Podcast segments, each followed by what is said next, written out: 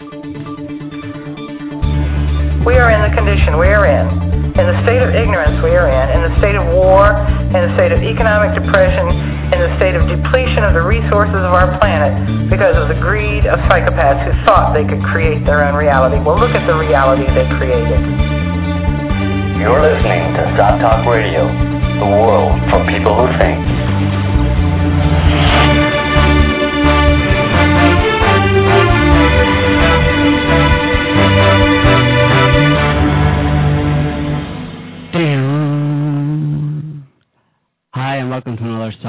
Talk Radio.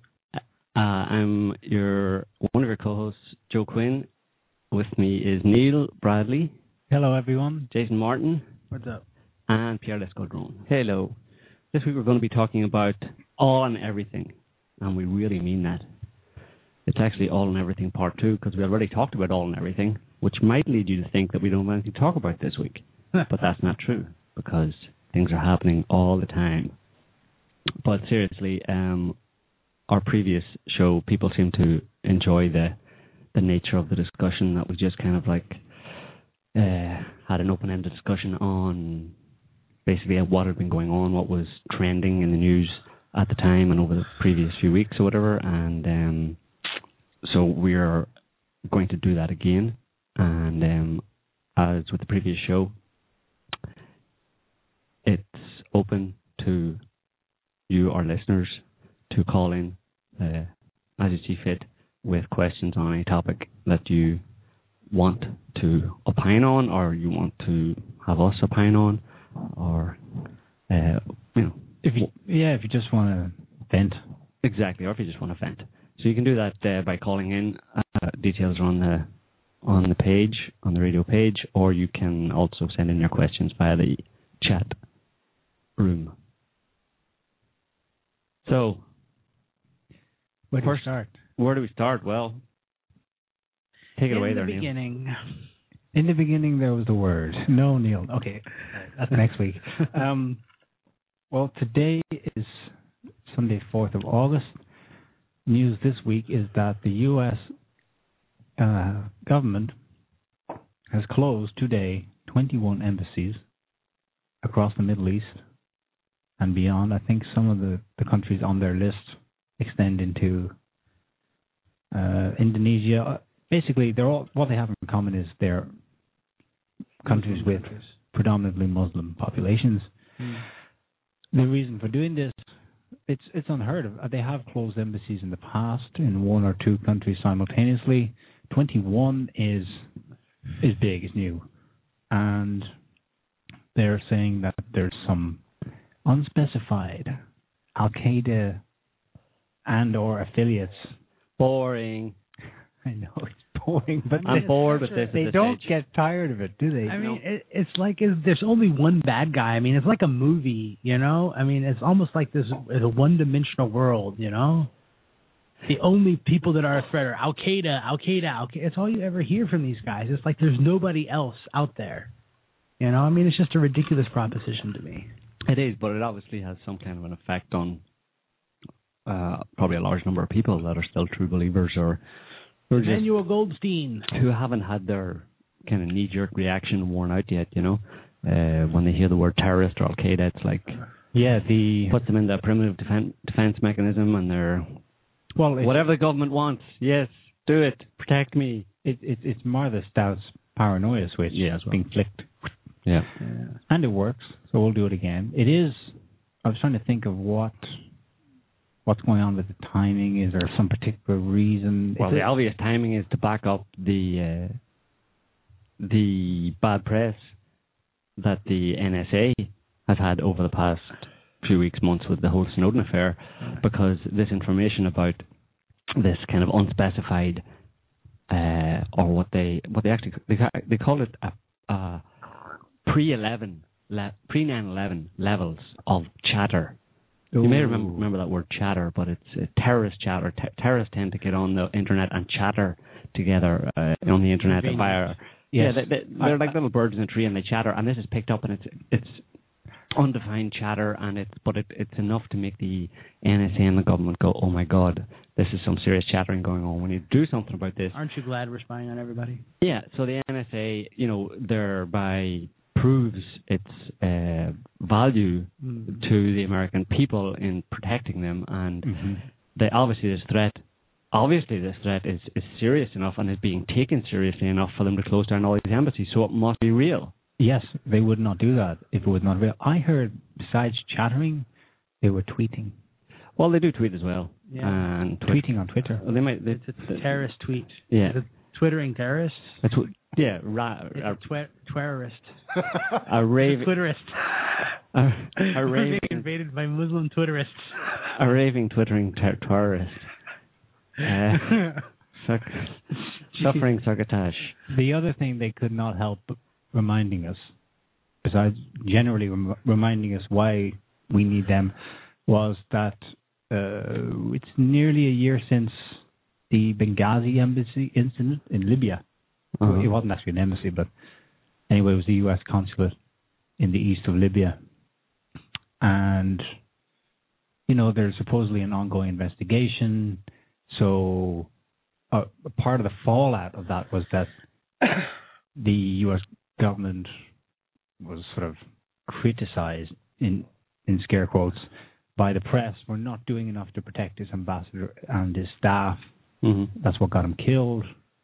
Of course, doing this, doing a blanket sweep of the whole Middle East and saying, right, we're going to close all the embassies hmm is proactive and it Well, at seemed the to be doing time, something. At the same time, it's like very, very. In, uh, I would I would call it intellectually dissonant, dissonant to uh, to have the NSA and the the intelligence agencies trying to really push this idea that they're omnipotent, know everything, and hear everything, and yet they didn't know about this Benghazi thing and couldn't do anything about it. And you're just like, it seems like the only time you guys are listening is when it doesn't matter, you know. Exactly. And that, well, that has spawned all kinds of ideas and theories about what was going on there in Benghazi. Was it allowed to happen? Was it one faction against another? Was the regular, the normal security removed such that Ambassador Stevens, I think his name was, Mhm. ended up dead? hmm Did he know? Was he about to say something? Did he know something? So th- there was Yeah, there was some political shenanigans going It's on. quite possible that, uh, as they claimed at the time, that uh, security was kind of stepped down deliberately to allow the certain uh, elements in, in, in Libya, of which there were many at the time. Specifically, they called themselves the Green Brigades, which were the remnants of the Gaddafi forces, Yeah. to have a go at the at a CIA station, and that's what they did. And they may have allowed that to happen basically because they wanted to get rid of Stevens, because Stevens knew something about uh, arms shipments from uh, Libya to Syria, Syria. to Syrian rebels. Yeah. Uh, so there was a whole scandal there. So they may have just um, used that opportunity to get rid of him. You know, still- it's possible, but it's hard. It's it's hard to know what actually happened. You know, because either way, it's kind of like kind of implausible. Yeah, Um, pretty I, either, either argument is implausible in a way, uh, so it's hard to know. You know. Mm. Um, but certainly, what happened was that uh, somebody attacked the base and killed him and a couple of his uh, CIA bodyguards. Um, and who it was, don't know. But in these times, it's you know it's reasonable enough to assume that when something like that happens on a on a high level uh, U.S. diplomat, there's a good chance that uh, someone may have planned it or allowed it to happen or wanted it to happen in some way or other. You know. Mm. But then again, the other alternative is that they were just they're just stretched too far. Like they kind of like they claim the Roman Empire was uh, uh, towards its end and Overstretched. and they're yeah that they're overstretched and and they're not able to defend all of these outposts they have, and uh, eventually the people in the local countries that are being abused in this way are gonna get the better of them here and there. You know, so Yeah, who knows? could be classic blowback. Yeah. But anyway, on this uh, NSA uh, chatter, chit chat, chitter, Tweeting. chatter, twi- Twitter, the terrorist tweeting, um, they the NSA have said that there has been an awful lot of terrorist chatter, which is very reminiscent of what we saw pre 9/11, and that's did you did you hear that word, everybody? Yeah. I'm talking directly to the American people here and people in Western Europe. I just said 9 11, reminiscent of 9 11. Remember 9 11? Wasn't it scary? Uh huh. Do you remember? I don't remember it being very scary to me. Think about it for a while. Anyway, Bring back those memories. That's the point. So, um, but then they also say that Interpol got in on the on the case and said that uh, for the whole month of August, this alert extends to the 31st of August, um, when all of these embassies and any Western or U.S. infrastructure or, or businesses or or people in any of basically all of the of the Muslim world need to be on high alert because there's a threat for the entire month of, of August. And um, So they find a good excuse to get summer holidays. Actually, they leave Yeah, the embassy, they get take a leave, they Yeah. get free pay. yeah, So hold on a minute. The, the embassies are going to be closed for the entire month. yeah. Uh, well, no, not necessarily, No. but the alert is on for the, hi- for the month, so there'll be heightened security, etc. But they also put that in the context of the, over the past month, there have been in nine different countries, including Iraq, uh, Libya, um, Iraq, Pakistan, and Syria. Yemen. No, well, Yemen. Uh, yeah, three or four, three or, three, or, three or four countries plus five others. There were jailbreaks uh, where they say that Oh, a bunch of Al Qaeda uh, operatives and other criminals and stuff were released, um, which shouldn't be really a, a threat to anyone because the people that they have in those jails, in those client countries of the U.S., the people that are in those jails are in there because um, they're essentially. Uh, well, they're not really a threat to anybody. They've been put in there because they, uh, you know, in in the modern world, Al Qaeda is being supported and being funded uh, by the U.S. government in various different countries. So it's not true that the U.S. has been putting in in these client countries has been putting the Al Qaeda operatives in jail. They've been actually letting them out of jail, or they've been making sure they haven't gone to jail and been funding them and arming them. And the people that are in jail are the people that are actually the real threat to the U.S. presence in these various occupied countries, occupied directly or economically, and they're essentially the social progressives and the secularists and stuff like that, people who who Yeah. actually pose a real threat to what the U.S. is trying to do, which is prop up Islamic states and create the impression of there being this, you know, uh, fundamentalist Islamic threat to the West. Well, that's what's really twisted about it. The people being released or helped to escape, or who knows, from these these these jails, are the extremists in said countries. In other words, they actually should be there if we're following the script of the war on terror. hmm And now they're all out in the streets. hmm I think five thousand broke out in- Iraq last Mhm. week. Mhm. Iraq, by the way, 3,000 people dead since April in car bomb attacks, Mhm. and, and it, it's gone back to 2006 levels. Yeah. Well, we've discussed that previously. Yeah, uh, I think it was in, in July. 642 people have been killed in Iraq Well, you know, I in various mean, car bombings and stuff. Uh, it's the most dangerous month in the this year so far.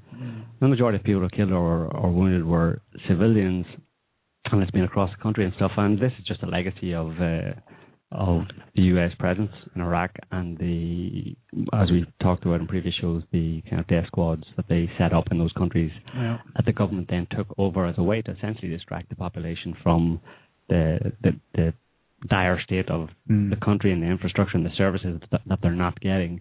Uh, they just want to keep the the terrorist threat there rolling. I mean, it's like it spawned a the U.S. has spawned a child of itself in Iraq, Mm. uh, and I think that's what's going on because It- there's no other Yeah. good reason. Kind of like a U.S. franchise. yeah, it's Yeah, like it- McDonald's. You know? It reminds me of Colombia.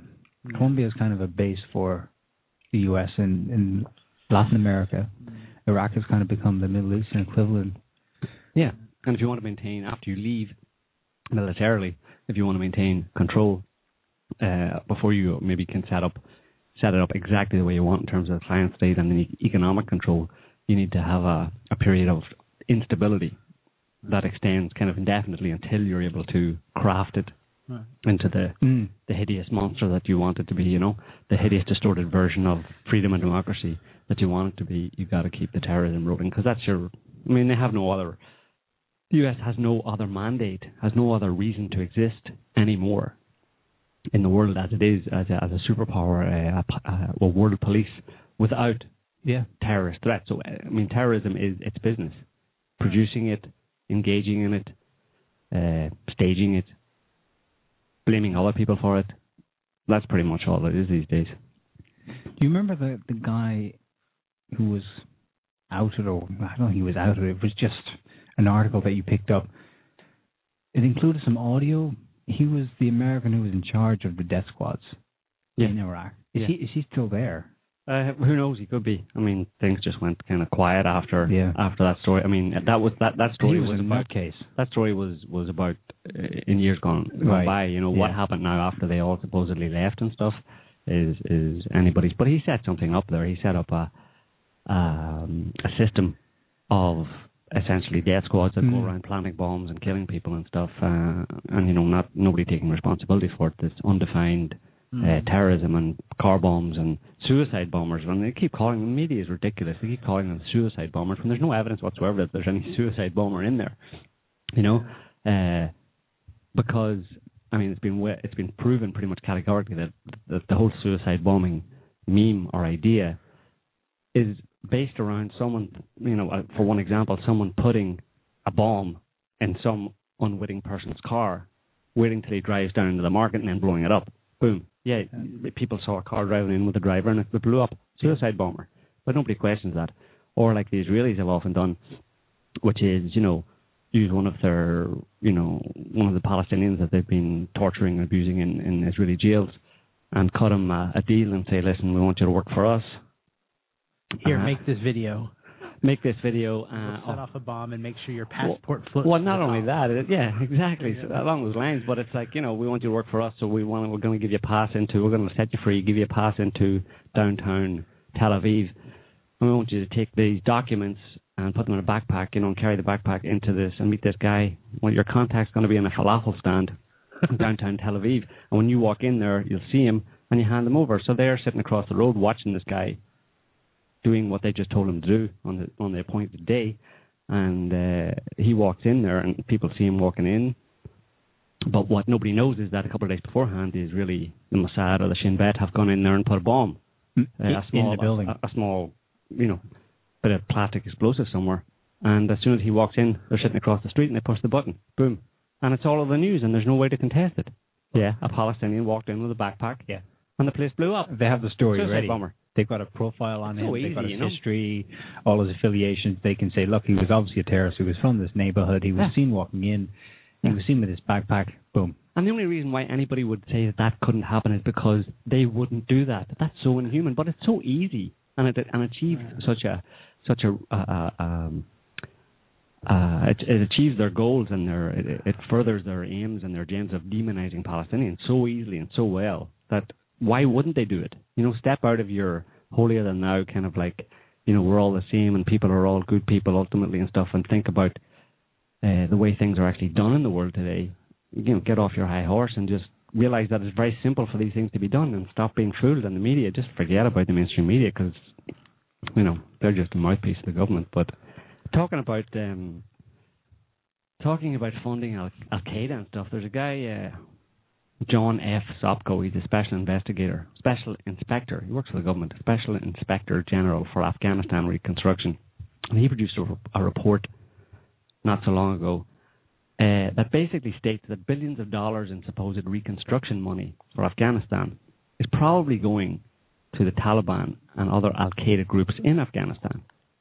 So this means that this is obviously a, a problem, you know, uh, uh, not just on a well, it's mainly it's not a problem on a practical level, it's a problem on a PR level. Because it means that um, well, first of all, the State Department when they got this report said that they couldn't really cancel any of those contracts that they'd given to Al Qaeda in Afghanistan for reconstruction, you know, because if they did, they would be infringing, they would be going against due process, which is basically the, the legal rights of the people that they had signed the contract with. They had signed uh, legal uh, uh, contracts to give them millions or billions, collectively billions of dollars in U.S. taxpayer money to the Taliban and Al Qaeda in Iraq, and they couldn't infringe their legal rights. Yet at home, due process and Americans' legal rights are being crapped on all over the place Well, in the na- ridiculous. in the name of, but they're they're they're they're Yeah. destroying legal rights and due process in the U.S. for Americans in the name of national security, which is essentially a threat against the American people, presented by the Taliban and Al Qaeda, who they are fighting in Iraq, but also giving money to Mm. under this reconstruction, and up, upholding their legal rights. Now, if that isn't being royally screwed by your own government in a really egregious way, I don't know what is. I mean, how how much more? Jesus Christ, how much more? Mm, they, I'm really being screwed over here. That's just like in your face, you know. I mean, Yeah. I mean, it's like being slapped 20 million times in the face and, you know, by your own government and saying, you know, you like that? Here's some more. I mean, it's terrible. I mean, they're, they're giving taxpayer money. I mean, the, think about it. Think about the the circular kind of Mm. loop that it is. You know, they're giving your money to the people that they are supposedly fighting and taking away your rights because they need to protect you from them, but they're giving money to them and also in other places weapons and uh, training, and you don't care. And I understand, yeah, you don't care because there's nothing you can do about it. But there is something you can do about it, and it's at least recognize it and go, oh my god, hmm things are pretty bad. The rule of law is a great thing. You know, it's so flexible. Yeah. It's it's crazy. These are the people who these are the people who will be getting up there and telling you, you know, how you should live your life, how immoral it is to cheat on your wife, to not pay your taxes, Yeah. to go to church. Is And it moral to go to church? I think so. It's a bit like religion, you know. For normal people, the law, the religion is right. For the elites, the law, the religion is useful. Yeah. Speaking of religion, I have to say something about the Pope, Oh dear. Francie, Francie Did baby. sub- did you subscribe to his Twitter feed? Yeah, I'm going. I'm going straight to heaven. I, I subscribe so Ho- many. I subscribe with so many different accounts that I'm. I'm actually getting. I'm going straight through purgatory and into heaven. Yeah. Uh, I'll be hitching a ride on his uh, on his His silky Popemobile. silky Popemobile or his on his silky uh, gown tails. Um, no, yeah, he was in um was his first trip away, he went to yeah, Brazil. yeah. Oh, it's just terrible. Uh, three million people on a beach, all you know, crying and cheering and clapping. It was basically you could have just put you know Justin Bieber up there, Probably would have had more people. and, and you would have had more people, yeah. But it would would be no different whatsoever. You know, you just switch to switch from footage of them, you know, screaming and cheering for the Pope to uh, any any pop any concert, you know, pop concert or whatever. And I bet you it's it no was different. a Justin Bieber concert, and they just sort of inserted footage of the Pope. Yeah, because nobody really Photoshopped him in showed up. there. So um yeah, I mean that's just I don't know. It's just it's kind of amazing and depressing at the same time to see so many people fawning and fawning over one person as though he's like and he's just this, you know. I mean, he, he even doesn't even have an illustrious history. He's got a really terrible history in Argentina, where he basically supported the the military dictatorship in in um, in Argentina when they were even when they were like Why else do you think he's Pope? yeah, when they were killing, uh, when they were disappearing priests and stuff, he kind of like said, you know, tried to put a cap on it basically, and not not uh, not complain too much. You know, he collaborated with a dictatorship. You know, uh, you know, thirty years ago, and and now he's the pope, and he's being worshipped by all these people, and they don't even get it that it's that it's exactly the same. It's just a bunch of people going to a pop concert. I mean, it's the same feeling that they're getting. You know, uh, it's like it, it, it's a it's hero worship, and and but the problem is that you know I suppose people who go to a, a pop concert ultimately wouldn't say that you know or don't think that their idol is going to save their souls or anything like that. But I suppose Catholics tend to think that. I don't know. You haven't seen many Justin Bieber fans. Well, maybe Justin Bieber fans do believe that, and maybe they're right. Maybe he will. You know. I think so. I mean, So um yeah, but just uh, just thinking about him in terms of the recent stuff we've been talking about in terms of um in previous shows about The Jesus Caesar switcheroo. yeah, and what the um the founders of the Christian church who they are, the type of people they are. I mean, they're no different than the corrupt politicians today. They were the corrupt, corrupt politicians of the day, and they just they just handed out, uh, you know, bishoprics. Is that the term? Uh, or or you know these these yeah. these um, positions within the church. They just switch people over. People who who were uh, a guy who was a consul in a certain area of, of the Roman Empire. You're a bishop now. You're no training or This is your diocese. now you're now you're a bishop. Who's going to call you bishop from now on? These are the original corrupt elite who just became uh, corrupt political elite became corrupt religious elite, and and nothing else changed except their their message uh, in terms of what they how they justified themselves, but nothing else changed in how they operated and the the the corruption and the the abuse of the of the lower classes. Nothing changed, and the the guy in the in the Vatican today is exact is their he's their descendant. He he's in the direct lineage, you know, ideologically, uh, he's he's no different. And um, Uh, That's why I think we're still living in the Roman Empire. In a certain sense, we are. yeah, nothing. Uh, and we might experience the same uh, perspective as the Roman Empire. But th- we, this week we made an interesting discovery about uh, historiography, you know, the way history is written. And uh, interestingly, most of the manuscripts today date back to the 10th or 11th century. Nothing is much older than that. Allegedly, it was um, during this time that um, written language switched from uh, capital Greek to uh, minuscules Latin. So everything had to be re- rewritten. And uh, people who analyzed this rewriting process discovered that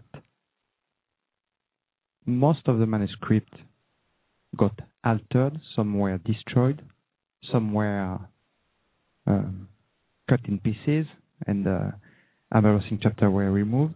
And interestingly, almost only one antique writer survived. It was not altered. It was Josephus.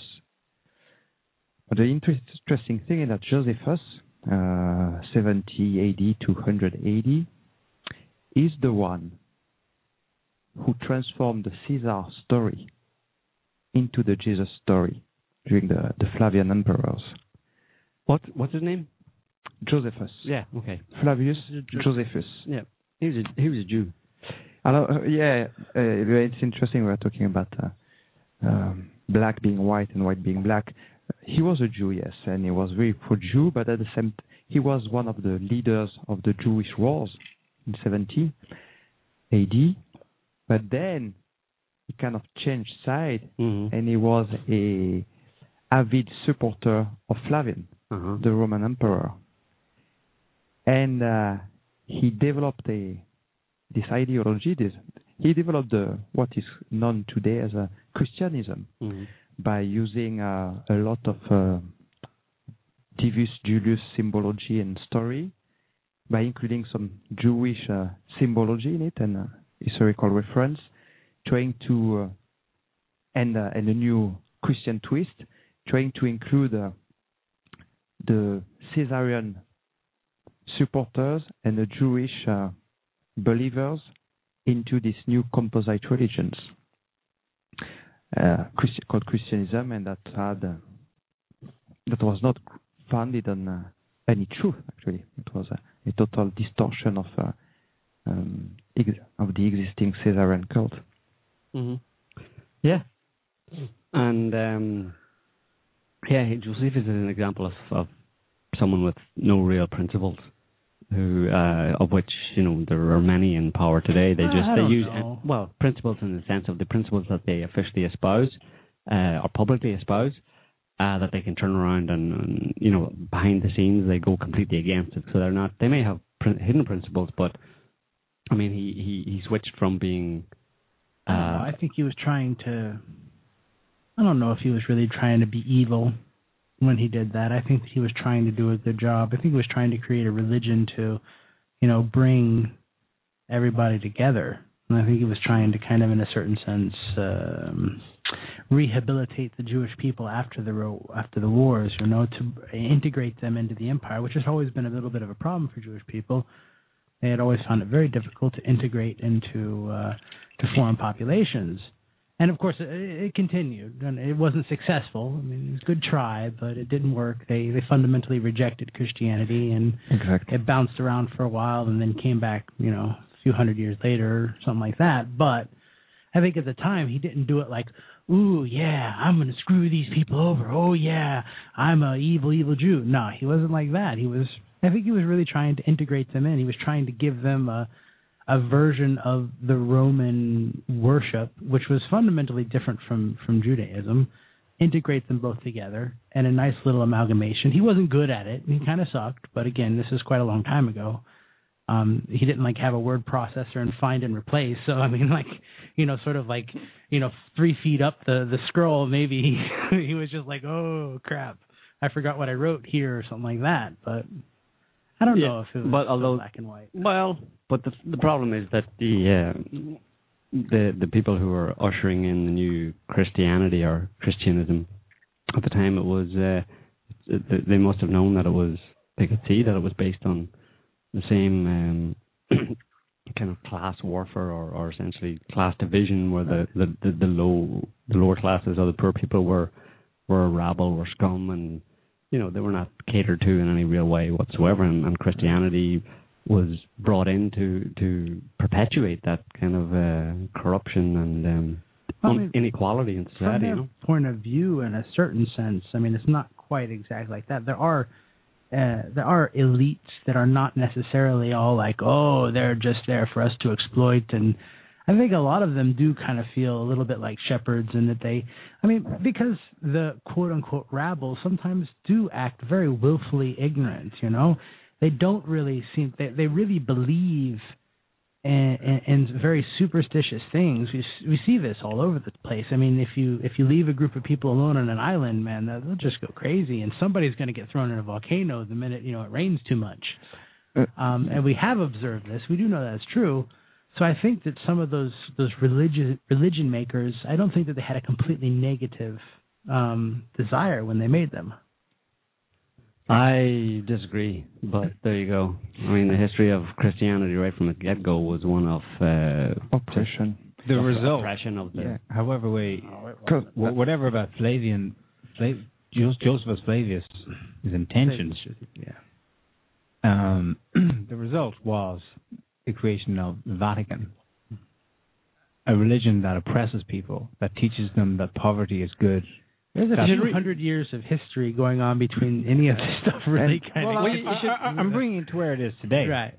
The Vatican wasn't where it always has all been- bad. I mean, Catholicism wasn't always all bad. the the thing is, it's a big debate. The it's a fund. I think it's a, one of the fundamental paradigms that differentiate uh, the optimate's position from the populist position. In the optimate's mind, you have these strong beliefs that people are stupid, that they tend to rebel, they can be violent, they're uncontrollable, they are lazy, they want more and more free bread, and uh, this perception of the people legitimizes a lot of uh, actions and reactions, including uh, actions that are not uh, that are beyond uh, acceptable.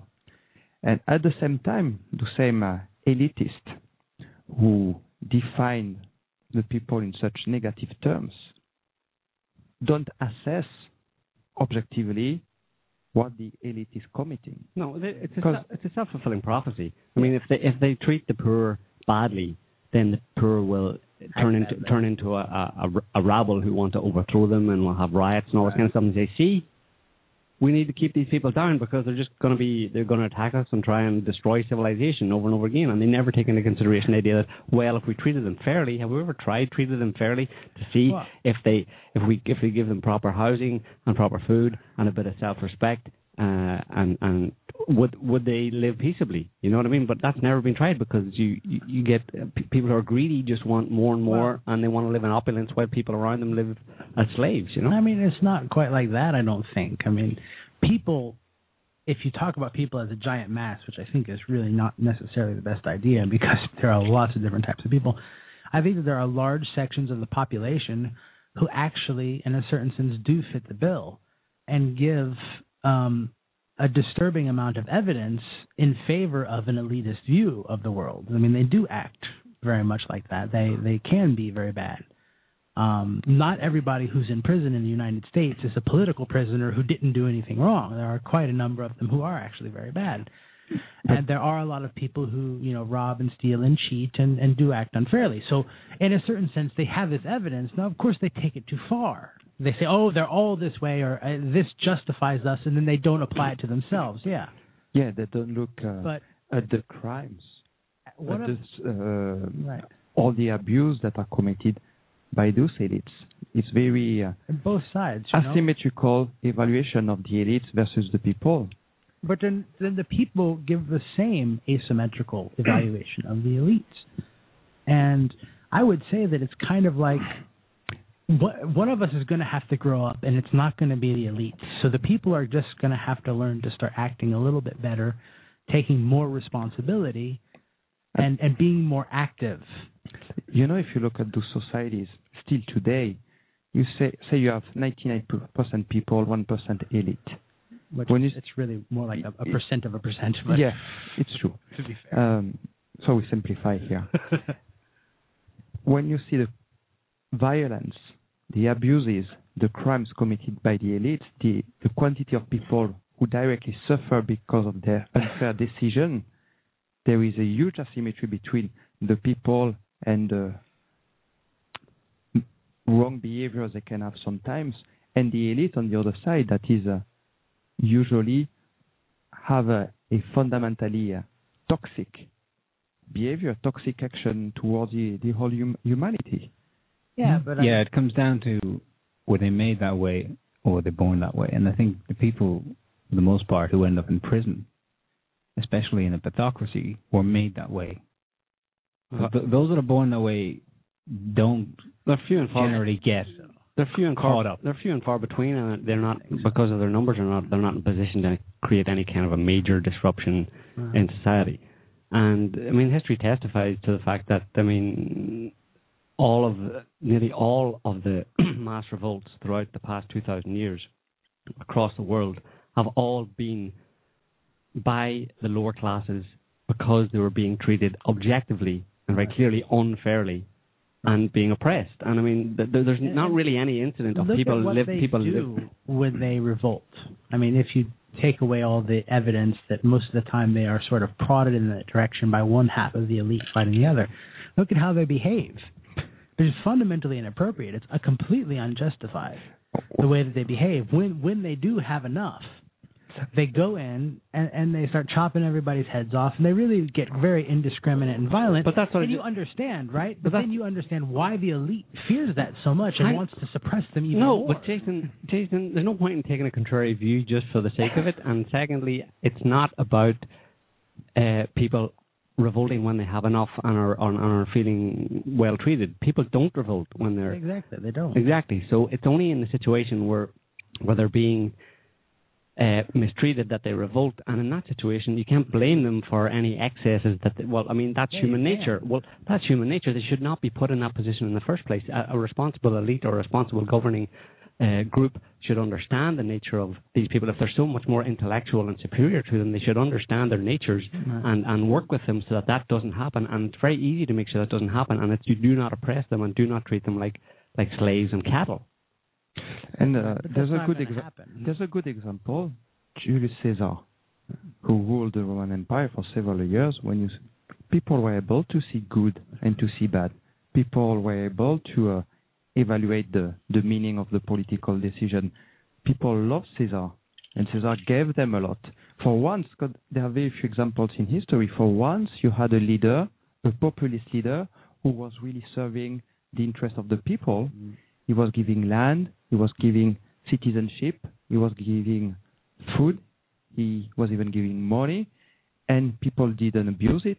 People didn't ask for more. People didn't complain. People didn't start a civil war. People were just happy. I think most people they just want a happy normal life.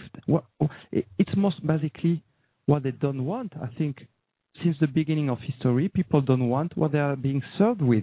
They don't want to be cannon fodder. They don't want to be slave. They don't want to be exploited. They don't want to be lied to.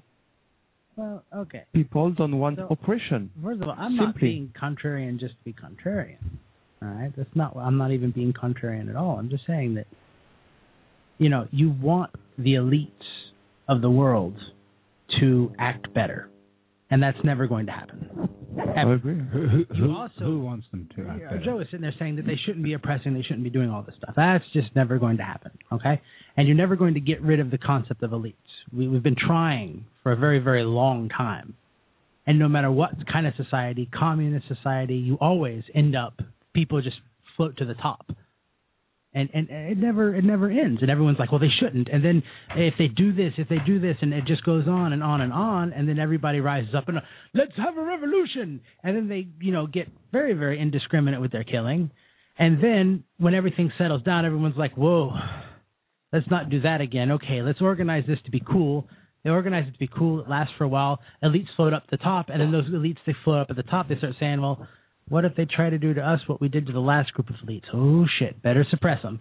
You know, and it's just a vicious cycle when you use that kind of that violent reprisals from either end. But the elites are never ever going to change. This being said, it's mm. tricky to say that the people, when they are enough, they start revolution and they chop heads. Wow, that's History shows that most what is so-called revolution, quote unquote, is usually engineered, I already said. and that. the true revolutions, like uh, there was one attempt, like uh, called the Commune in 1871 in France. Yeah. It was repressed in blood, and the elites they killed all of them. Right. They killed 50% of the skilled workers in Paris. 50%. So the it's a good way to differentiate revo- true revolutions from fake co-opted revolution. yeah. The true revolutions are started by the people, done for the people, and the people in it will be killed, all of them. Yeah. The fake revolutions are engineered by one elite that we replace replace another elite by instrumentalizing using the people. Mm. But the people is only a tool in those fake revolution and also a victim. See the French Revolution 1789, mm.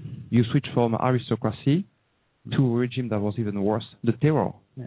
that killed indiscriminately millions of people.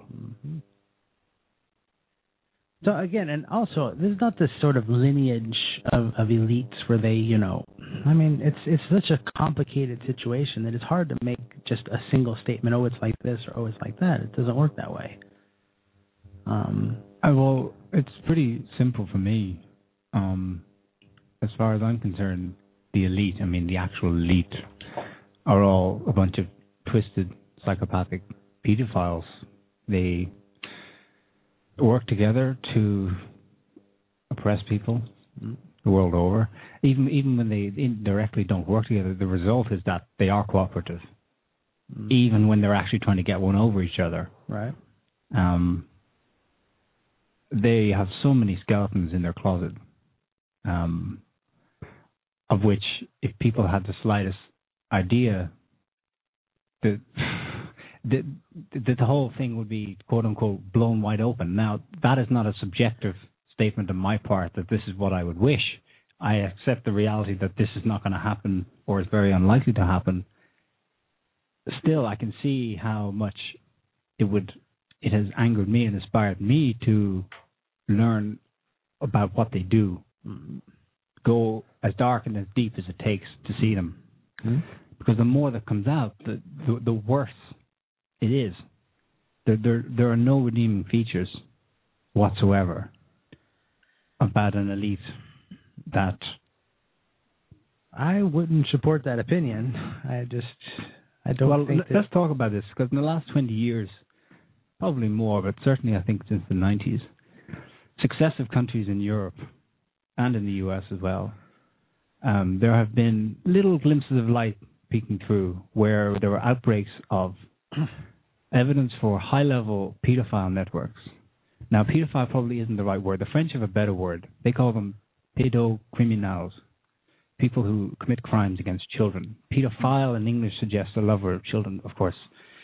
It's nothing like that at all. We're talking about, we're not talking about the odd case here and there. We're talking about the systematic um, plunder of um, orphanages, homes, schools, uh, and just off the street kidnappings of thousands of children in countries in Western Europe. And there is a lot of evidence that the same few people in each locality get together and conspire to effectively consume children and work very, very hard to cover it up. There's the infamous Dutroux case in Belgium, um, where Belgium was on the verge of, well, I'm not going to say revolution, but there was a spontaneous mass demonstrations for about a week, the white marches, when more or less the full extent of what was going on came out. Um, I think people were right in their suspicions. P- people obviously prefer justice rather than just having names thrown out there, but they had seen enough to make them go, this is probably true. Hmm. Royals were being named, judges were being named, the Prime Minister himself and his office were named by numerous children who did not know each other in testimonies and affidavits they gave to investigating police and magistrates in 1996 in Belgium. Hmm. They did eventually cover it up, but it was a close call. And in the meantime, we've had this emerge in other countries, in France, In the UK, in the UK, in America. in the Netherlands, Portugal. Portugal. Yeah. Uh, there was one in the And we're talking about a very small number of people, but they are the kingmakers and or the kings and presidents. We're talking about the elite and beyond that, the bankers, and we're talking about a few group of people, but the same pattern repeats over and over. Yeah, the modus operandi, the specifics of all those cases are almost always the same. That's what is fascinating when you study those cases. The, the, the true you, you mentioned, the Portugal case, the Carpenter case, the Perpignan case, the Toulouse case, Affaire Allègre, Allègre case. So you see basically that um, always the official story is the the lone predator, like Lee Harvey Oswald.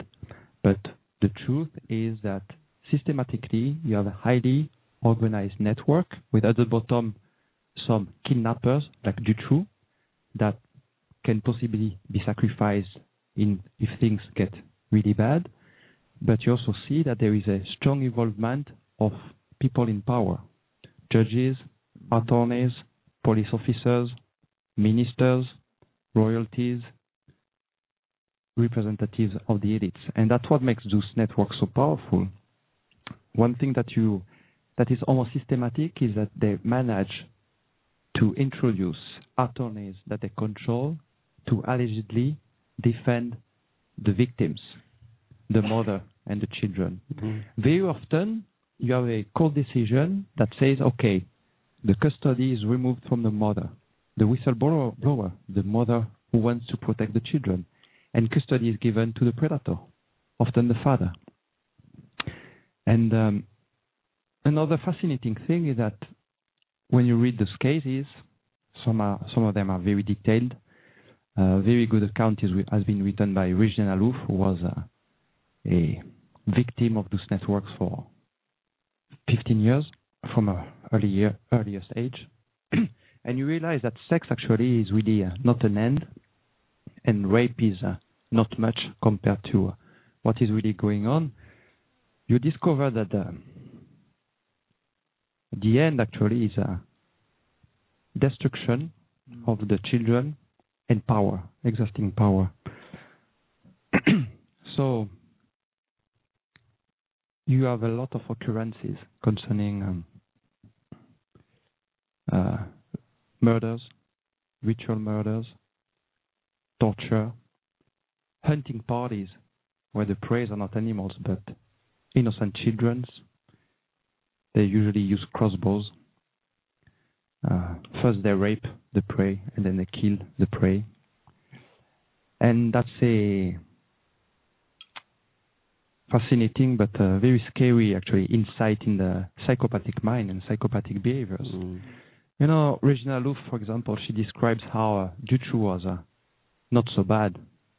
He was just raping. He was just a, what they call a pedophile or pedocriminal. It was just mostly sex for him. But the worst ones were torturers, basically. Physical torture, but also emotional torture. She uh, she tells about a case she was with a quote unquote client, and this guy, what he liked to do with her, uh, it's not sexual, uh, well, uh, but it's emotional torture. What he liked to do is to be to behave very nicely with a kid that was in the bedroom, you know, petting the the hair, giving sweets, giving compliments, and the children. You can imagine the level of trauma of those, uh, those children. And uh, Regina Alouf had developed 200 alter egos to cope with the, the level of violence. It's uh, indescribable what they went through, you know. And uh, so you have these little children who is being uh, taken care of, apparently, who start to to open up, build up confidence, to bond a little bit. And uh, and then the guy says, "Okay, and then have one more sweet, and uh, you can go." And then the kid leaves, and he's so happy, you know. For once, he was not abused, he was not molested, he was not raped. And just before the kids reach the door, then oh, you can imagine uh, the rest. So this Mhm. uh, switch, this uh, mental Yeah, torture, right. physical torture, Mm. and uh, yeah, it's uh, endemic, it's epidemic, it's systemic, uh, it involves uh, part of the elites. Also, something else. it's not black and white as, as well. You have some of elite uh, of the elite members that get involved in those network, despite uh, what they really want. Uh, I, I'm going to give an example. For example, they're going to organize a party okay, with uh, children, but not so young children, like teenagers, 14 years old, 15 years old, girls. And uh, they will invite uh, this lawyer or this judge, and they will make him drink, maybe put some drug in, in this drink, and there is they will propose, oh, we have this uh, this woman, this young woman, and uh, and the young woman uh, she's set up, you know, she seduce him, and they go in the bedroom, and in the bedroom there's a camera, and then the network get proofs that this uh, bourgeois, this uh, member of the elite, is involved in pedophilia, Mhm. and they can blackmail him. Mm-hmm. So it's not black and white. Yeah. It's um I was thinking the other night that you know, the nature of uh, human existence or life on planet Earth, human life on planet Earth, that it's not about creating um some kind of utopia. Because there's something programmed into the system at a very fundamental level that can't be changed, and that seems to be psychopathy. Um, and the, and the various types of psychopathy and characteropathy, whatever, that's genetic. So at a genetic level, in terms of the, the human beings on this planet, there are, are kind of interlopers or uh, interspecies predators, as, as, as they've been called. And they, it seems that, uh, looking at history, they are there to ensure that no kind of utopian uh, life on planet Earth can ever evolve or can ever be maintained for any significant amount of time. So that kind of leads me to conclude that uh, a, tentative answer to, to the question of what what's what's it all about? You know, what's, what's the purpose of life, the meaning of life, and it's certainly not to try and create um, or to have a, a utopia, but rather to, I mean, obviously this kind of um, psychopathy as a, at a genetic level within the species is creates a lot of suffering ultimately when it rises to the top. So obviously it's about uh, suffering is part of the game as well, but obviously with suffering you have an opportunity to learn from suffering. So it seems to be that ultimately the the point of life here is to learn from the experience, not to create any kind of uh you know a utopian world because it seems to be impossible essentially with the, with this factor of psychopathy. Try, yeah, try and learn and try not to add to the existing Yeah, well, that's massive debt, part of that or learning. karma, whatever you want to call it. Well, I think uh, it, Try your best to avoid not adding to it. Right, in mind this sense, we kind of are saying basically that the elite, so-called, as we keep calling them, it's not really necessarily the best word, are themselves prey in many instances to psychopaths as well. That they're, they're infection at all levels of society, and it's not simply because they're elite that they're uh, so-called pedocriminals. And just being an elite or being a judge or being a president or even being a king does not automatically mean that in order to get that position you have to be a pedo criminal. No, not at all. No, I mean, no, no. Of and course the- not. Of the course idea- not. It's not binary. And the idea that the idea isn't that there there can't be an elite on the planet. The idea is that the elite has to be. There are differences within uh, human beings, and there are people who have proclivities uh, for for you know intellectual pursuits and for figuring things out on a, gra- on a bigger scale, and other people who just like to get on with the the basics of life and stuff. And there are divisions within human human nature, and it doesn't mean that there can't and even shouldn't be an elite by that uh, by that definition. But the problem is is that if there's an elite that uh, has been corrupted and has been uh, polarized or contains a lot of psychopaths, well, then you're going to have that, that type of person shows no concern whatsoever for other people and, and tend to tend to want to victimize other people. So you're going to have.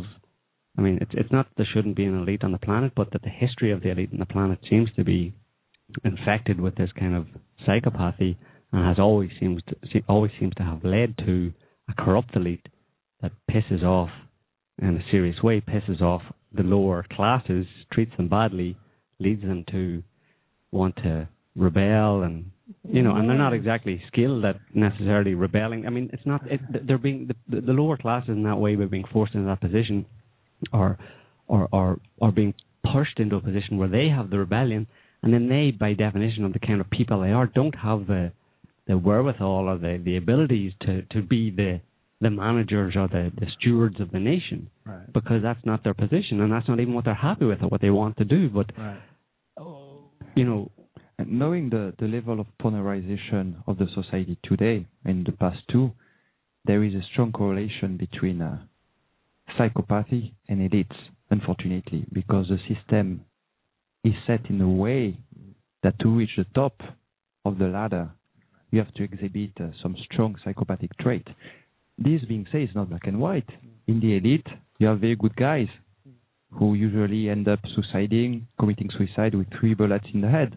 In the But, back of uh, the head after they fall down an elevator shaft. Yeah, or drawn in a five centimeter deep uh, pond. Yeah. But yeah, it's not black and white. And just going back to what Joe was saying about this uh, notion of utopia, in in the end, it might not be exclusive, mutually exclusive, because if human being could learn about psychopathy and polarization and act upon it, i.e., minimize the damage induced by polarization, we would reduce dramatically the level of suffering of humanity and we would give rise to some sort of a utopic world, But a the- golden age. Well, some sort of. but that in itself, It will reduce That- suffering much. that in, in itself would require a lot of ordinary people because, uh, from what we understand about the nature of s- psychopaths and different characteropathies and stuff like that, how difficult it is. I mean, there's that book by Cleckley, The Mask of Sanity. I mean, and there's various reports by people who have studied, like Robert Hare, who studied psychopaths and been up close and personal with them his whole life, and still gets fooled by them. You know, so it seems to be an extremely tall order for people to, en masse, be able to Something identify they're going them. to have to do. Well, yeah, but the thing is, It's utopic. Yeah, well, that's what I mean. I don't think it's possible for that to happen. But this So- is exactly what I'm saying. No, it is possible. It has to be possible. That's the only way to solve the problem. No, but I don't think the problem. That's what I was just saying. Is that, that I don't, in my opinion, anyway, that uh, for me and something that makes sense for me is that the that gets back to the meaning of life, the nature of life on Earth, is that it's not to solve that problem. That it that this is like um just a place where where Well, it, it serves a specific purpose and it's for people to deal with all the problems caused by this situation and there's no it's set up in such a way that it's not solvable because a utopia is for Oh. some other planet. You know? I mean, no, no person's immune from disease. You know, no person is completely immune from getting any kind of particular disease, left, right, or center. And social bodies are the same. Elites, you know, your local gang, your local PTA can get affected by a psychopath, and it happens. And many movies are made with those types of characters. And solving the problem is not eradicating the psychopaths because it's fundamentally impossible. They can be born into any class, any area. You know, it doesn't matter. You don't have to be an elite to be a psychopath. You could be, you know, a bum in the Yeah. gutter and still be a psychopath. yeah.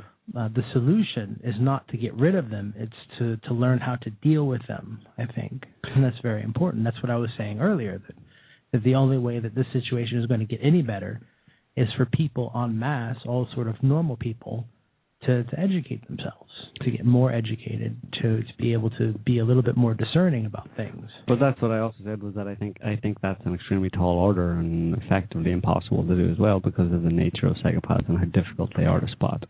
Then let's not do anything. You know, yeah, exactly. Except talk about people and the people who can get a clue. I mean, I'm not talking. I mean, yeah, revolutions are a bad idea because they're always co-opted, and you know, I mean, it's about learning, and wherever people can learn a bit here, a bit there, or a person here, a person there. That's maybe the point. and it's a bit of, a bit of a fatalistic approach to uh, to to the situation, but maybe it's Maybe it's all just a it's all just a school anyway type thing, you know, for learning and There's another fascinating aspect of the of those uh, pedocriminal networks, and that uh, put some light on the gradations of polarization. The typical path followed by the by a victim, by ch- children victim of those uh, networks, is as follow. You know, most of the time, the children starts his life his life in a in a poor family, but not only poor, in a family where there's a lot of negligence. That's the first step of polarization somehow. And then the children want to escape this uh, familial uh, environment that is not supportive and will fall in the arms of the first uh, petty predator. That has a nice car and give money and uh, who is the basic supplier of the network. And then you have uh, that's a second level of polarization somehow, like Marc Dutroux. And then you have a, a third level like Michel Nihoul, that are mostly users, that are these kind of people, leaders and users. And uh, and the higher you go, somehow, the the stronger the level of polarization of darkness. You know, you have a this gradation among the client and evilness somehow. Yeah, just getting back to our uh, thing about the the terror alert over the entire month of August. One other possible angle on it is that there's a report just recently from a couple of days ago, and it starts off with just think a nuclear device carried aloft by an Iranian rocket somewhere near the Gulf of Mexico and a blinding flash in the skies. Within 12 to 18 months, experts predict 90% of Americans will be dead. so ridiculous. That's the catastrophic threat from the resulting electromagnetic pulse signal, or EMP, that an upcoming conference will address. So there's this group, uh, the United West, is scheduling on Friday, this Friday um, of next week, scheduling a conference to discuss this topic. And the group itself is, in its own words, dedicated to defending and advancing Western civilization against the kinetic and cultural onslaught of Sharia Islam. So it's an interesting. Uh, there's a three three way kind of um, uh, split there in a way. It's um, first of all they have this. Well, it's an Iranian rocket, uh, so it's targeting Muslims or Iranians, and it's also they're dedicated to uh, stopping the kinetic and the cultural onslaught of Sharia Islam. So it's like radical Islam. We're we're here to stop it, and it's positing this idea of an EM pulse that takes out the power, uh, that takes out everything electrical supposedly Which over the US. will lead to 90% death. Yeah, after 200 and some million people. Or yeah, 90, uh, well, they say after 12 to 18 months, but you know, Oh, but- yeah, because yeah. why? Well, because people Well, they- the- that's that's what that's they're saying is no, they predicted that that's how long it takes for someone to die when they don't have their iPhone. they, they Yeah. It takes them 18 months of non-iPhone usage Uh, uh, no, no. to the- die, die from. What what they're saying is that it would knock out transformers, and the way the U.S. electrical grid is set up, every, everything relies on electricity. So um, they would not be able to replace the key transformers. There are 12 or 13 because the parts for them are either in Europe or uh, just simply because it takes so long to rebuild them. That what they're, part of their argument is that the transformers, the, the actual stations themselves, aren't protected from Which is true. being knocked out. True. Um, So the the idea I don't understand how it leads to 90% death. to be because it would be with, without electricity, everything is dependent on it, and Oh, people starve and people everyone riot. would die because it's not like we have like 1.3 million years of history where we didn't have electricity and no, no, but they're, they, yeah, We're but pe- people people aren't going food themselves. they're entirely dependent on the entirely store. The and- U.S. is importing most of its food now. But the the interesting thing is that is tying it in with this thirty is a different story to the thirty day the month of August uh, terror alert uh, and them claiming that you know this are positing the situation where an Iranian rocket creates an EMP fires an EMP um, and destroys the US. It's interesting to to to to to, to, to parallel that with the uh, with obviously the the number of meteorite impacts and the one in Russia, which we can play if we want, uh, uh, oh, uh, earlier on this year and stuff. I mean, it's just it's interesting. It'll be it'll be interesting to see if I mean it's a bit of a lo- a bit of a bit of a stretch maybe, but the idea that you know a major meteorite uh, detonation above the U.S. Mhm. I mean, would that be would that be distinguishable if nobody said what where it came from? Would that be distinguishable from this scenario for the average person of a nuclear bomb No. being detonated and you know and especially in one seems, of it seems a bit crude. Okay, I admit that it's a bit of a crude attempt to kind of like set that up, as I if they they as if they mm-hmm. as if they could see that there was something coming in, or they predict they're, they're predicting in their super secret technical NASA labs where where there is maybe the possibility of an incoming uh, meteorite, and um, they're setting up the scenario so they can at least try and blame the Muslims. Well, I reached the same conclusion as you, and we didn't discuss it. Um, so there's a political, an analysis on a political level, blaming the Iranians on a weather level or cosmic level. It's a good way to prepare the ground for covering up an cometary explosion that can be a strong source of EMP, electromagnetic pulses, covering it up with a allegedly Iranian weapons. And there's another twist. So first, on the cosmic level, they cover cometary activity, but they also imply in so, um, that the solar activity No, i- no, is going through surges. No. Because there's an- one article. this is something different. Yeah. At the same time, Yeah. brewing in the background Yeah. is another Yeah. political lobby called High Frontier, also staffed by former CIA directors, former ambassadors, former uh, U.S. ministers under Reagan, Bush, Clinton, and so on. And their angle on it, in fact, two weeks ago, story broke out.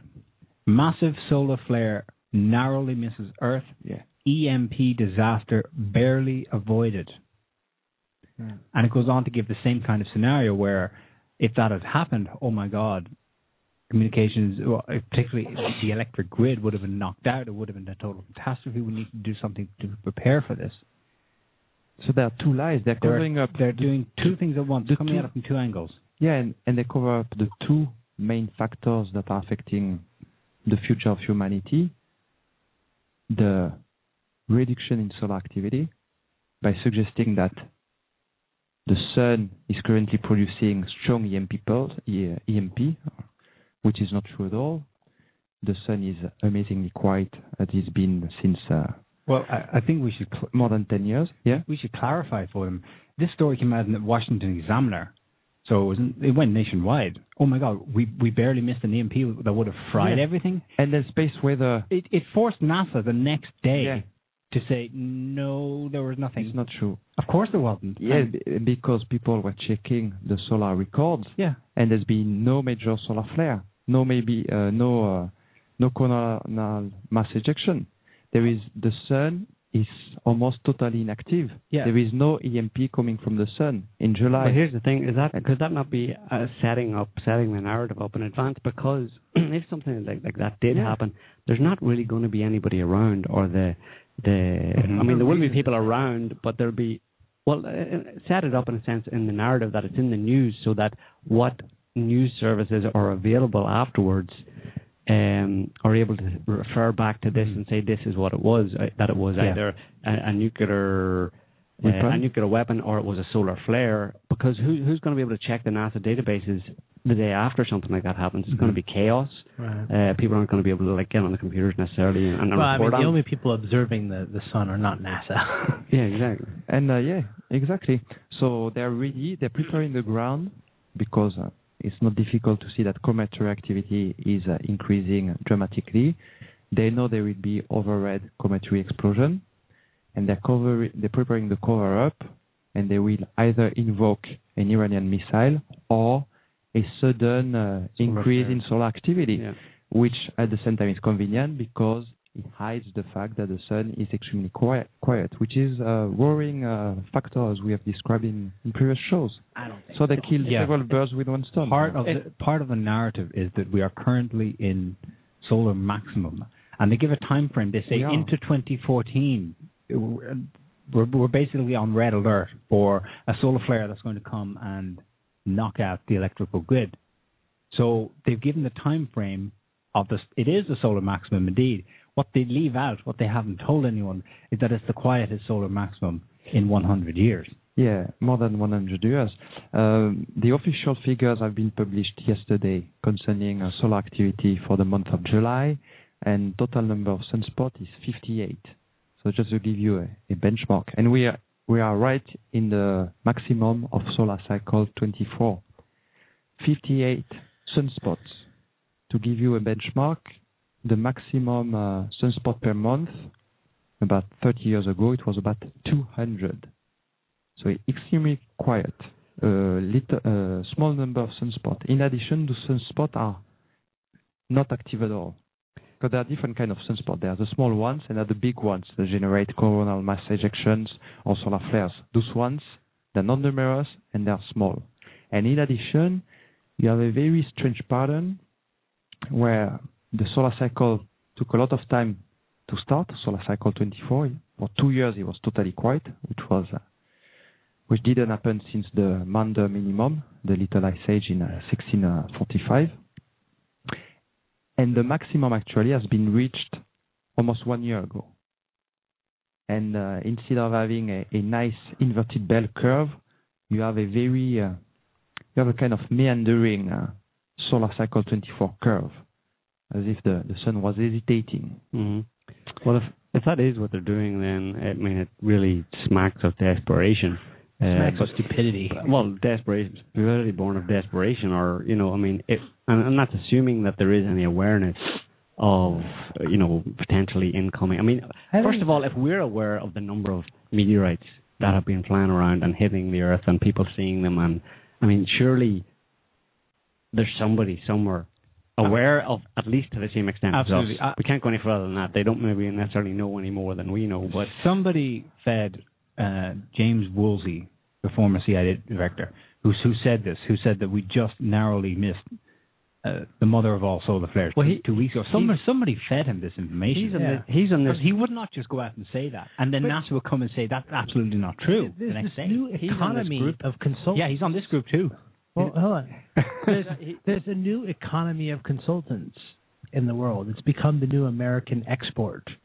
Uh, the defense contractors and defense consultants and defense think tanks, and they justify they justify their existence by coming up with plausible, uh, in their mind, scenarios that they can feed to these Department of Defense briefings and CIA briefings about what could be coming to justify the money that they make. They just make this shit. They sit there and they say, "Oh my God, what's going to be our gimmick?" It's like in ministries, you know. If you ever watch the Marjoe doctor, documentary, he talks about the ministry is all important. What's your ministry? You know, what's your gimmick? What are you selling?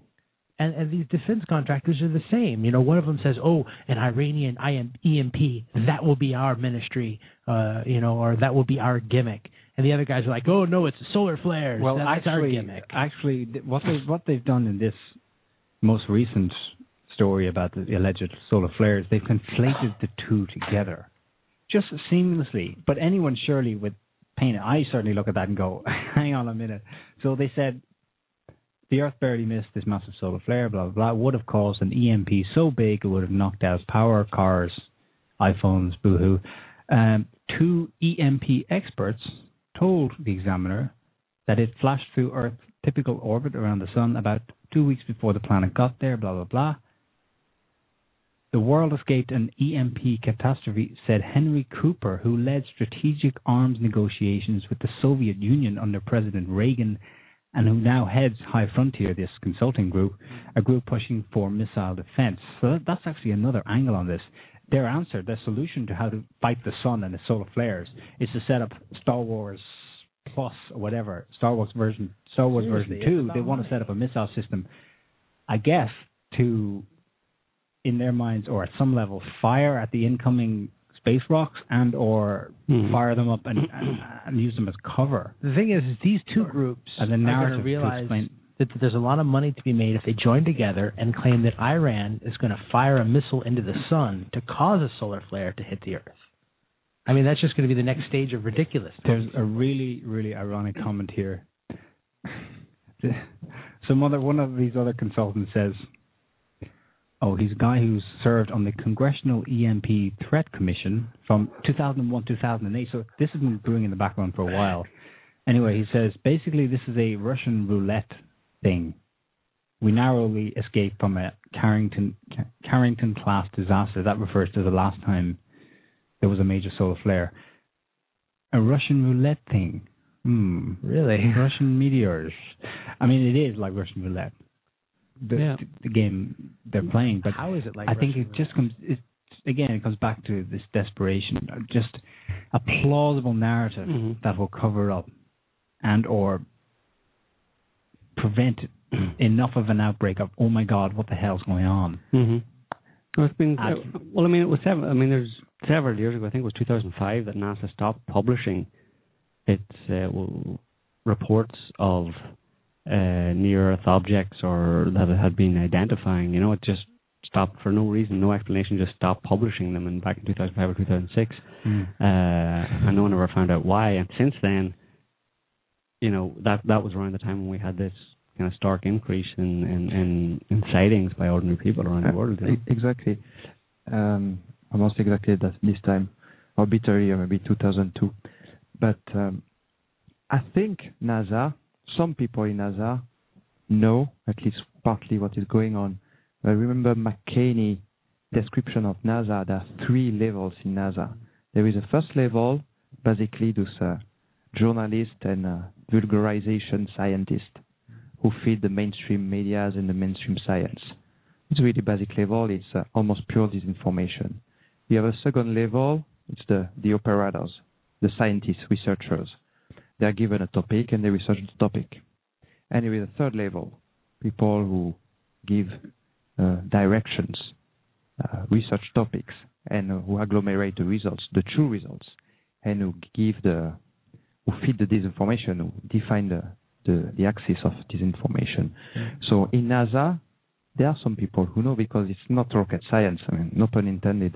it's uh, the proof are all over the place, even for for basic normal people with no specialized equipment. So when you're NASA, when you have telescopes, when you have satellites, when you have uh, space probes, you can see it all around the asteroids coming more and more numerous, more and more massive.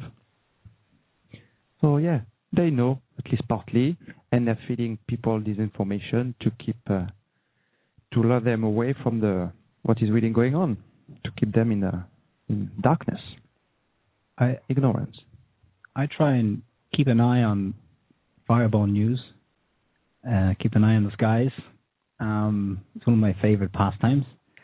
And I kind of noticed end of May and then to June it seemed to drop off.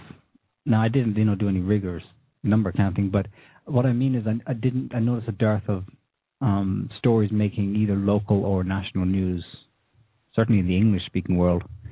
But it seems to have picked up again in July. I have a list here. Um, we've got one in the UK. A bird, a plane, no, a meteor over Exeter, 8th of July. Bright meteor spotted over southern Ontario, 12 July. Meteor spotted over North Carolina uh, the next day. Massive fireball with long tail, New Zealand. Doesn't have a date. And then there was a there was a huge explosion reported in uh, Orange County, California, and uh, they did not say one way or the other whether it was a fireball, but they interviewed people on the streets, and they, without having any information, awareness of this, you know, of this, the fact that this is going on all the time, they instinctively said, well, it sounded like it was a meteor or a comet exploding. I think people know, they seem to know if there's something boom in the sky. Uh, they instinctively seem to pick up on, okay, that came from out there. Yeah, the monthly figures can be misleading because there are cycles within cycles. It's not totally linear, linear Sure. asteroid activity because every year the the Earth crosses several clouds like the Leonids, the Sure. Perseids, etc., the Taurids, etc., etc. However, when you look at some average over more extended period of times, you see that it's, uh, there is a, a steady increase. The six first months of 2013 displayed a 30% increase compared to the to 2012. So overall, it's on the rise and it's quite. Uh, But how many were there in 2012? 2012, you had about 2,000 reported asteroids. So 30% is actually a, lot. You had 1,300 for the six first months of 2013. So you're on the basic annual basis of uh, about uh, almost 3,000 asteroids. I mean, when we, it's a a strong increase. In 2005, you had uh, about uh, 400 reports. hmm You almost multiplying by 10 over eight years. I, I've got a question for you then. Is it that the regular meteor streams that we get at certain times in the year, is it that they are being supplemented with new material and or what, what other extra streams, extra I- yeah, the thing is, uh, comets, or let's talk about asteroid clouds, clouds of asteroids. They exhibit different periods, various periods. They are, let's call them the stationary ones that we cross every year. They are stationary on the orbit of the Earth. Okay, the one we mentioned, Taurids, Leonids, etc. So now there are cometary swarms, cometary clouds that are following short orbits, 3 to 20 years. They usually circle around the Sun and Jupiter. There are longer period uh, swarms that usually circle the Sun and the outside of the solar system. And there are even longer uh, including the Nemesis cycle, which is a very long one, and you have even longer than this one, 186 million years. Basically, the galactic arm while the Milky Way rotates every 186 million years, a galactic year, go through the same uh, areas of space. So you have all those cycles that move together, and to complicate the matter, you have the Earth that is moving too.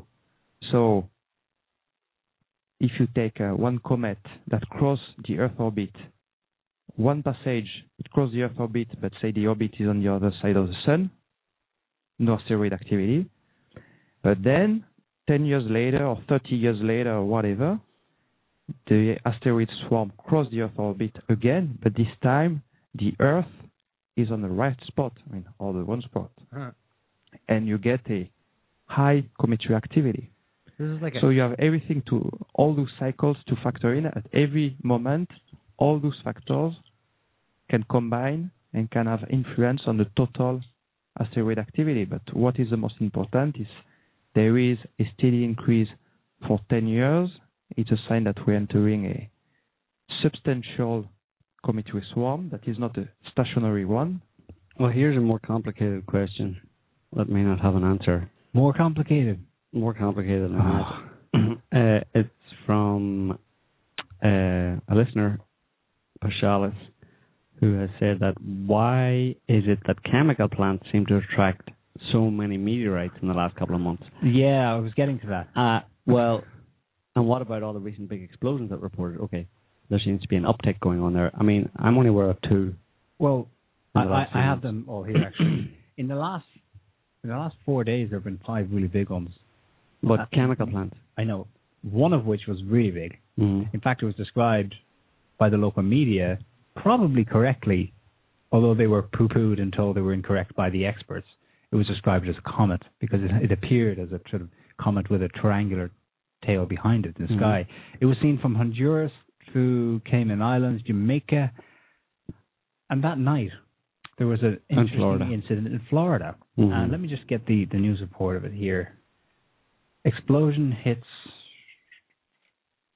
Uh, no, it was my first one. Okay. A large series of explosions rocked a gas plant in Florida, forcing evacuations. Now, the descriptions from people on the ground are interesting. I heard a loud bomb sound, said Lisa Gardner, 43, who lives in Lakeside, Taver- Tavares County, Florida. Um, and then she back. Then she then she says something odd. Well, it seems odd. I thought somebody ran into my house. I'll get back to that in a minute.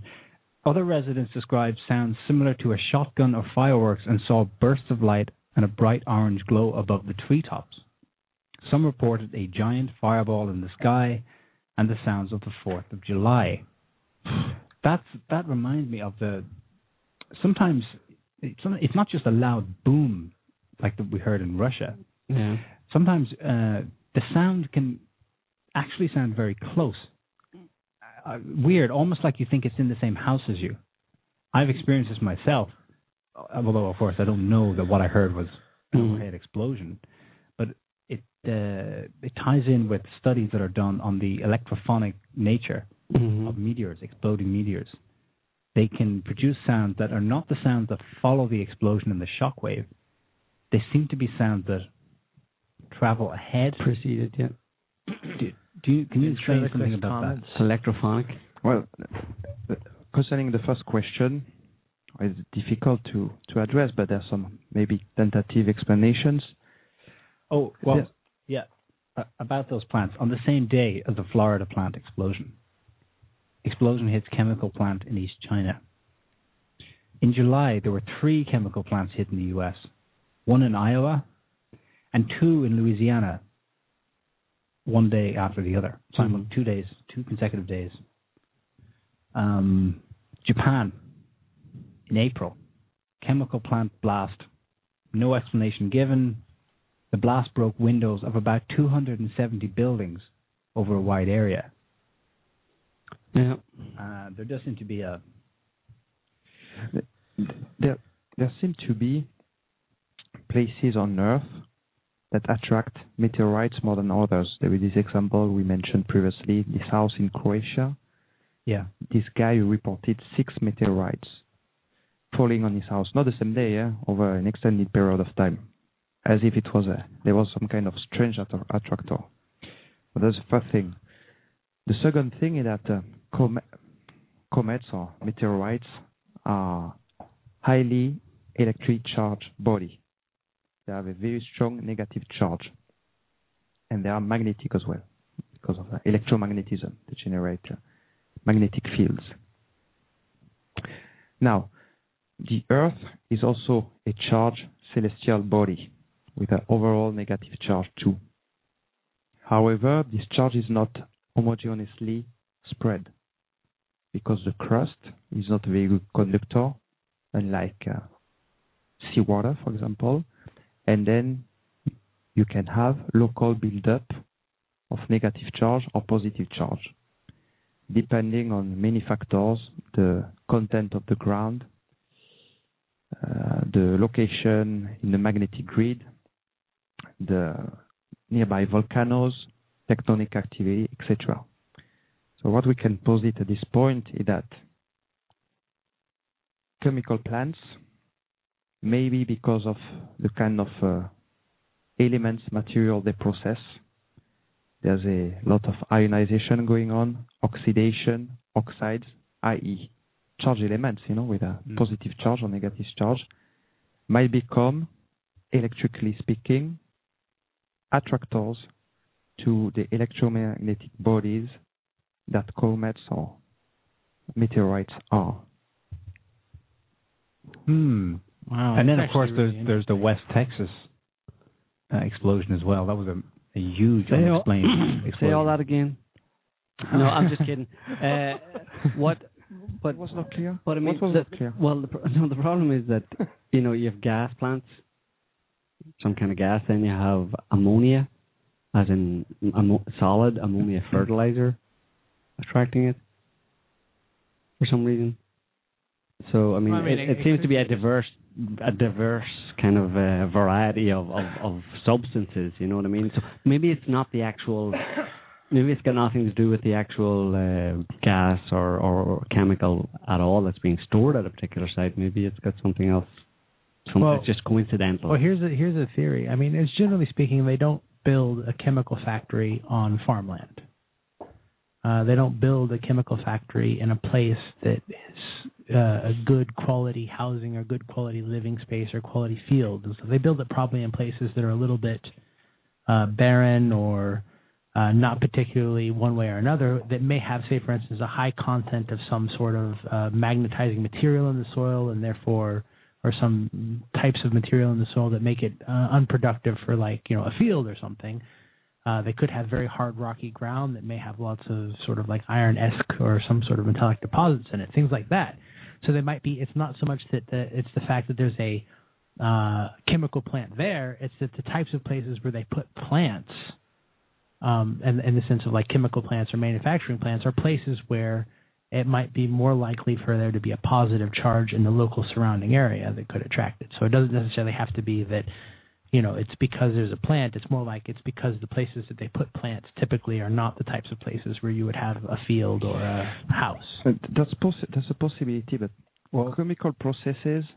One of the fundamentals of chemical processes is uh, oxidation and reduction, elec- electroreduction, exchange of electrons, making uh, oxides and uh, those kind of uh, types of chemical components. So maybe maybe there's an influence on electric charge. The thing is, these plants are getting hit. Well, if, if not, we don't know if they're getting hit, but they're exploding head on. It's the actual facility that's going up in a huge ball. Well, I mean, of all smoke. is how but th- chemicals. that makes that makes sense. eh? Yeah. An explosion I mean, the- the- the before one- the impact the- totally makes sense because um, let me explain. Um, comet Shoemaker-Levy in 1994 is going to hit Jupiter 2.3 million kilometers or billion kilometers before the impact. You have a huge explosion. It's a highly charged cometary body that electrically connects to the planet Jupiter and creates a, like a, a ginormous lightning Mm, yeah. uh, electron discharge. So they're the same f- with a with a um, with a meteorite. Meteorite is very negative, so it wants to give away electrons.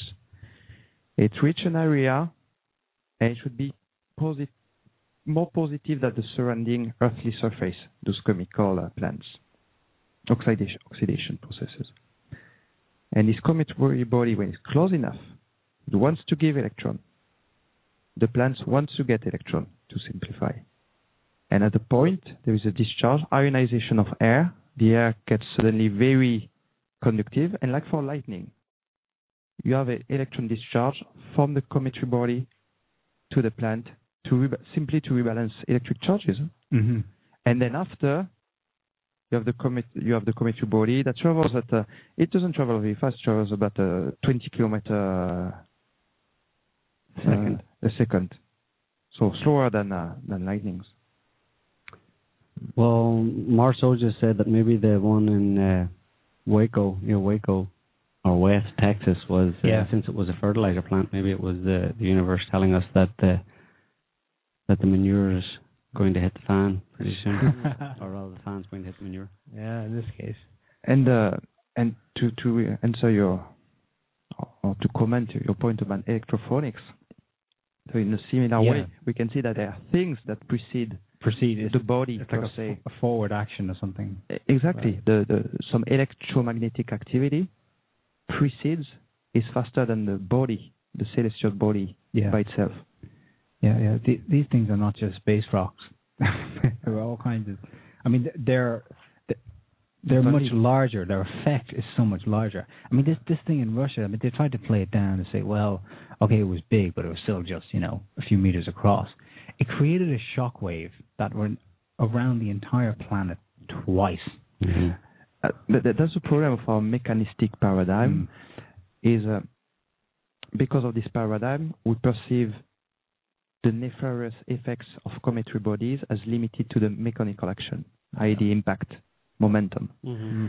But the most nefarious effects of cometary bodies are the ones that are ignored by the mechanistic paradigm, i.e., all the EMP, electromagnetic pulse, including electrophonics, that can be mutation inducing. Huh? Electromagnetic fields or electrophonics. It's been documented in Tunguska. You had a lot of mutation in animals, in trees, other plants. It can induce mutations in animals. And another factor that is rarely developed by mainstream science is that it's been documented now by uh, some uh, renowned scientists that cometary bodies can bring viruses. And uh, well, it's funny that you mentioned ammonium because uh, actually ammonium is a marker of uh, cometary activity. So maybe it's a the like attract the likes, uh, some law of Mhm. this kind. And um, the two major plagues humanity uh, documented, the Justinian plague in uh, 536 AD or 540 AD, and the Black Death in 1347, where both both happened the same year. The same year, in both cases, there are strong suspicion of high cometary activities. You have observation of cometary activities, and you have two major spikes over the last 2,000, 3,000 years. The two major spikes in ammonium occurred in 540 AD and 1347 1347 AD. Mhm. So yes, plagues, virus, and comets show a positive correlation that is can be worrying more than the mechanical impact. Mhm. What about all of these? Uh, the spate of train, planes, and all. Do you want, have you got something to say before that? Yeah, I've got another kind of related question. That- I mean, the number of sinkhole reports is just Off the scale. insane. I mean, they're trying to say, oh, it's just sewers are bursting and, oh, we better replace them. But I mean, there was one, I have a list of 10 here from the past four days. Wow. Large sinkhole discovered in western Kansas. Large. I mean, it was over 100 feet across, about 50 feet deep in a field. It- no one knows where and how it happened, where it came from. It, it looked like, it actually looked like a, a crater or something. 25 meter diameter sinkhole opens up in New Zealand August 1st. Pastor plagued by third massive sinkhole on church property in a month in Oklahoma two days ago. Uh, sinkhole swallows chunk of Northeast Houston Street. That's July 30th. Massive sinkhole swallows entire intersection in Philadelphia. If you look up the video of that, it's hilarious. It literally ate. I mean, four streets met and just sank into the ground. That was Wednesday, just gone. Another sinkhole opens in Philadelphia, exposes green fluorescent. It looked like radioactive goo or something. Oh. Apparently, it was some dye. Yeah. It, it got got in the sewer. A third, Yeah, a third I believe that sinkhole, a third sinkhole on the same day in Philadelphia swallowed a car. Uh, the day before that in China, a sinkhole swallowed an entire cement truck. Mm. Um, an, mean, when an I- entire apartment complex in Cobb County, Georgia, is sinking into the ground.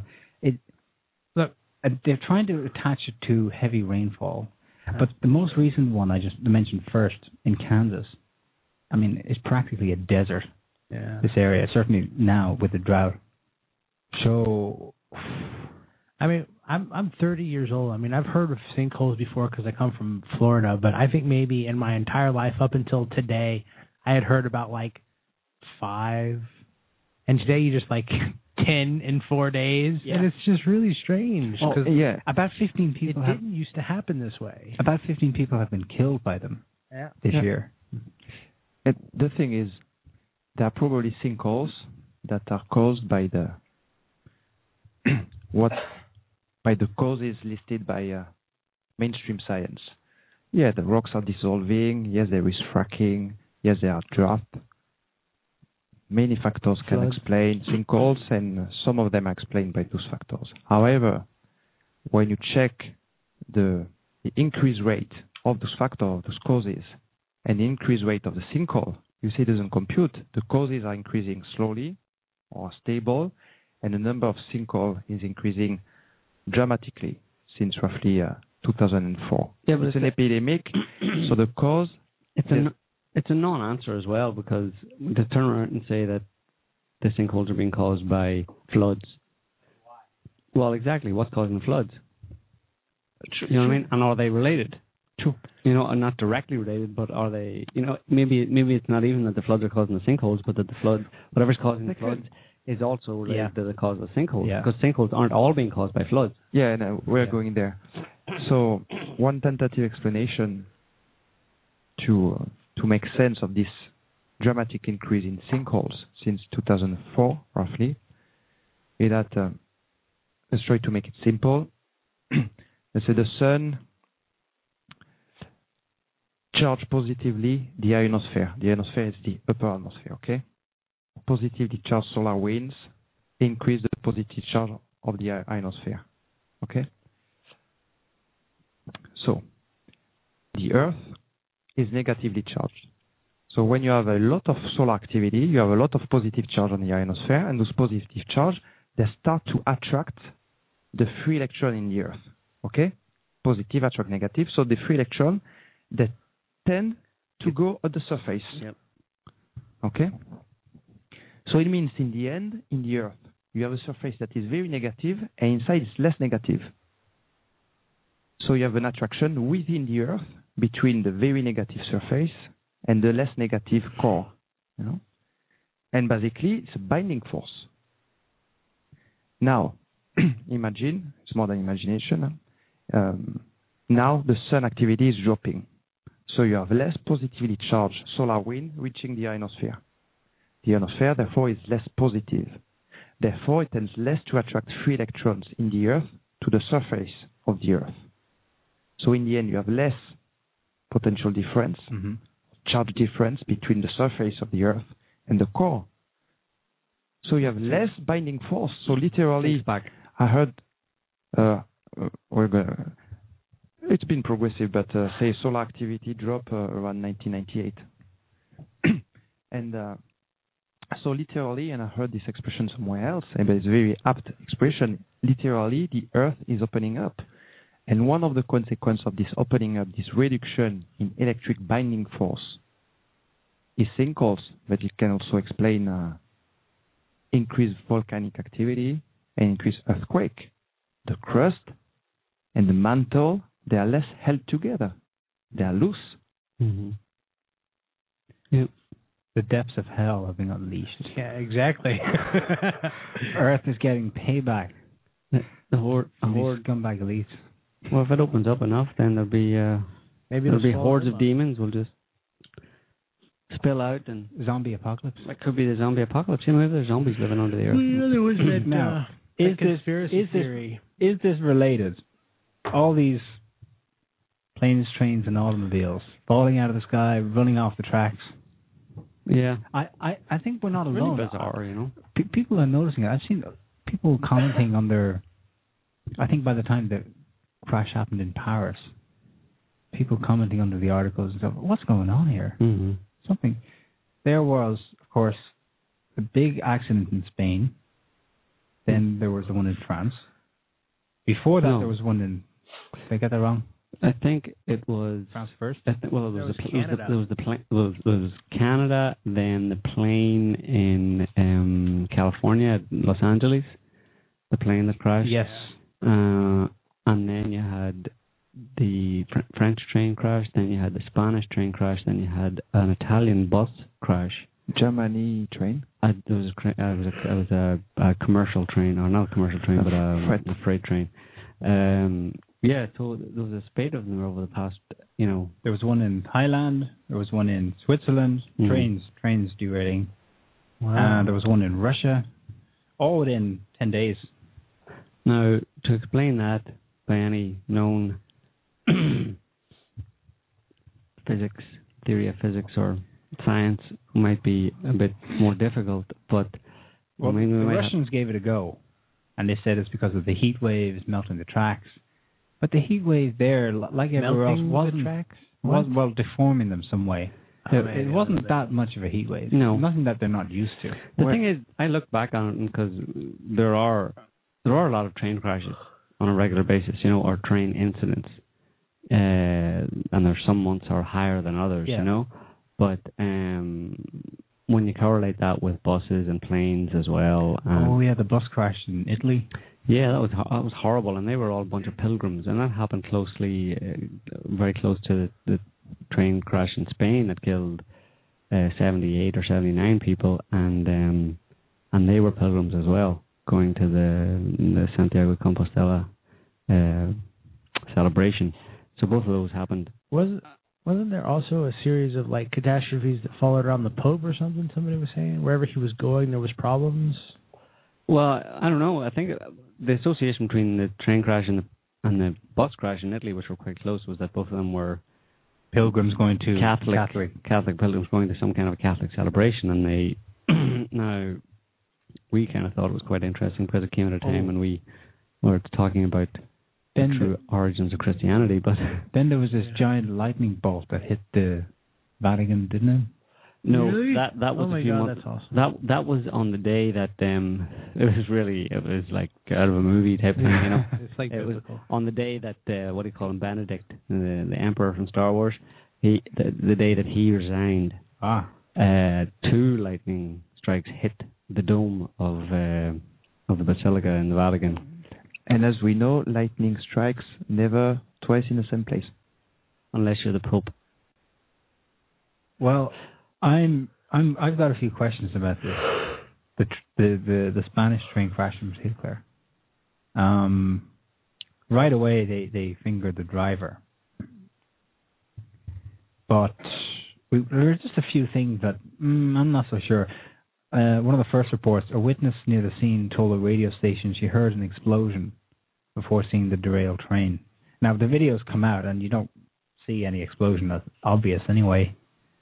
Um, Well, what's kind of interesting in the in the video is that the um the train hadn't actually entered the tightest part of the turn. That doesn't necessarily mean that it couldn't derail, but it had only just entered the, the corner, and also that the uh, the first um carriage, the, the first carriage behind the engine, was the one that actually came off the tracks. The the engine had actually uh, passed that point. Supposedly, that Yeah. was the the the point at which it was going too fast and would have derailed the train. The engine didn't derail, but the second carriage, you see it kind of lifting up, you know, Yeah. just in the video, and then that's what causes the rest to follow. It pulls the rest off and then pulls the pulls the engine off as well. So, um, and yeah, I mean the driver was very uh, laconic, I suppose you could say, in his in in in in, in response to uh, questions that were asked. He refused to speak uh, didn't want to talk about it, and then uh, didn't really give an explanation as to what happened. You know, um, I don't think there's been an explanation, a convincing explanation. We're left to decide that he simply kind of zoned out or something and was Well- going too fast into that turn. there have been contradictory reports, which you know can happen.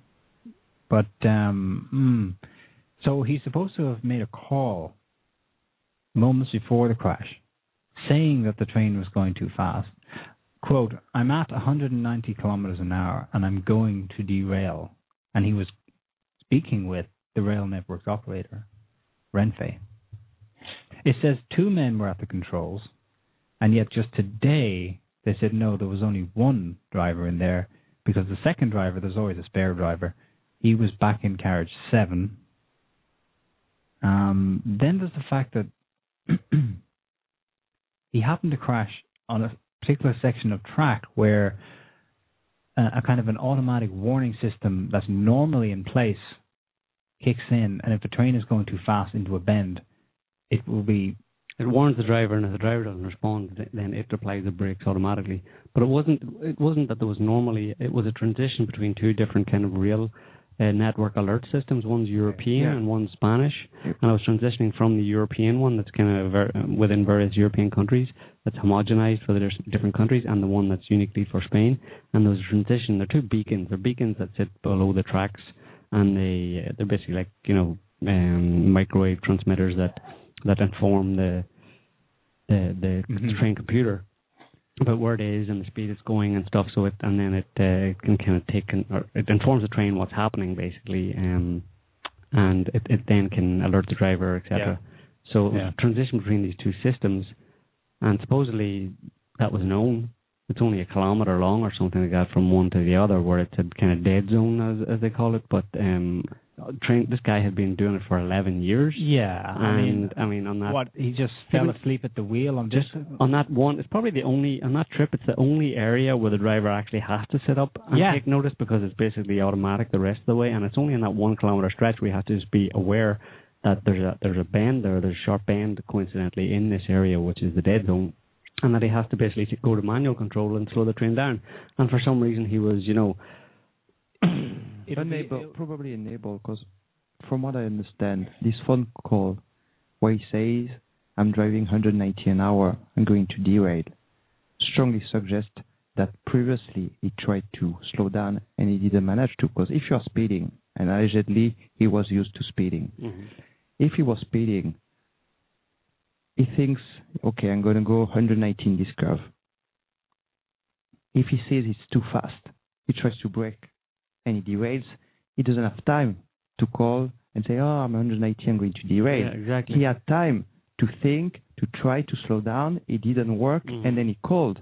So I'm don't Suggestive of something going wrong with the mechanical. system, something Yeah. not Yeah. not human error, basically. Yeah, he's been found guilty by media. Uh, oh, he was a reckless driver. Still His colleagues and his union described him as a responsible and cautious driver. No, there, there was a campaign from the very beginning that someone released a, a, a photo uh, from his Facebook page where he had pic- posted a picture of uh, that he had taken while in the train uh, going at about 200 kilometers an hour, and they're saying, look, he's a reckless driver. But those trains are, they have to go that. They're first of all, they're designed to go that speed, and they have to go that speed because they're high-speed trains. And if they don't go that speed, then what's the point in having a high-speed train? You're meant to get there on time. So it was designed to go. They can go up to 250 kilometers an hour, but they're limited they're to 200 and he so he posted a picture of going at 200 but that's they all go at 200 so but that was used to demonize him and say he's a speed freak This a So- perfect example of the irresponsibility of the media and, and people not just recognizing that's totally inappropriate. The media has no business declaring someone guilty of anything. It's Well, not yeah, just it something else, an you know. agenda you know This, this, yeah, I blame and the government. from the Exactly. big, yeah, An from the beginning, they were claiming, yeah, he's a speed freak. He tweeted or on his Facebook page, he posted this picture. From the very beginning, and to me, it suggests that before the event happened, they set him up. So it was engineered, was prepared. well there's there's two scenarios one there's this extreme conspiracy theorist scenario which is that it was it was deliberately designed deliberately set up to distract attention away from a kind of corruption scandal that the Spanish Prime Minister was involved in and is involved in uh, over the, the, the typical campaign finances and illegal fundraising and stuff like that. Uh, so there's a conspiracy theory that you know the state did this as a you know way to distract and take attention off. I don't know if that's true or not, but the other conspiracy, which is probably more mundane and maybe more plausible, is that in that scenario where something mechanical went wrong or electronic went wrong with one of the trains, the first thing that the chiefs of Renfe, the Spanish rail company, would want to do would be to say, okay, we don't want to take the blame for this. We don't want to lose confidence in our own rail system, which generates billions of dollars uh, every year for us. We need to put this on the driver because if people think there's something wrong with the trains, people are going to start using them. But if it's one driver, I Well, can then- actually give you a value of, of how much this train accident would have cost them. So, um, Renfe is among the teams, firms, consortia bidding for a 13 billion euro contract to build a high-speed rail link in Brazil. The terms of the tender reportedly exclude firms involved in the running of high-speed train system where an accident has taken place in the preceding five years. So this actually Well, killed their they deal. were going to lose 13. thing. They have lost it, They lost it. basically. Um, but they still tried to push it off. Oh, it was human error, human error. Uh-huh. Yeah. Um, There is a slightly interesting thing that happened. I can't remember the guy's name. It's Jack. Jack something. He's a famous black hat hacker. Well, he's a white Yep. hat hacker who got killed, and he was well. We don't know if he got killed. Huh? He died very suspiciously hmm right before. um I can't remember what the convention is called. It was called Black Hat, I think. It might be a black hat a hacker convention where he was going to show. He's famous for showing how to hack embedded computer devices, and he was doing like cash machines and stuff ATMs, like that. ATMs, and now he was going to show how to hack pacemakers. hmm And I thought that that just kind of like seemed very connected. That um, you know such a thing could have been forced because of course if the the, the plane has a, a kind of an embedded computer system that detects these various things through signals, um, it would be fairly trivial based on that guy's work, the type of work that he was doing Mhm. to to fool such a computer into thinking it was on a long stretch of of Yeah. uh, of straight track. Or And, or even worse. Yeah, yeah, exactly. to, interfere to, with to, it. To, to, to override the controls so that the driver couldn't even do anything about it, you know? And one of the conspiracy or one of the suspicions around his death is that it's the the pharmaceutical uh, companies or what are the, the people who make things like pacemakers and and and uh, insulin pumps that they don't want to have to revisit their design. They don't want to be punished or anything like Mhm. this, so that they may have contributed to his death in some sort of organizational capacity uh, because his revelation would cost them money. And Yeah. it's kind of along the same lines of this this train thing. Mm-hmm. Absolutely. Yeah, that that's uh, an Well, interesting story. Yeah.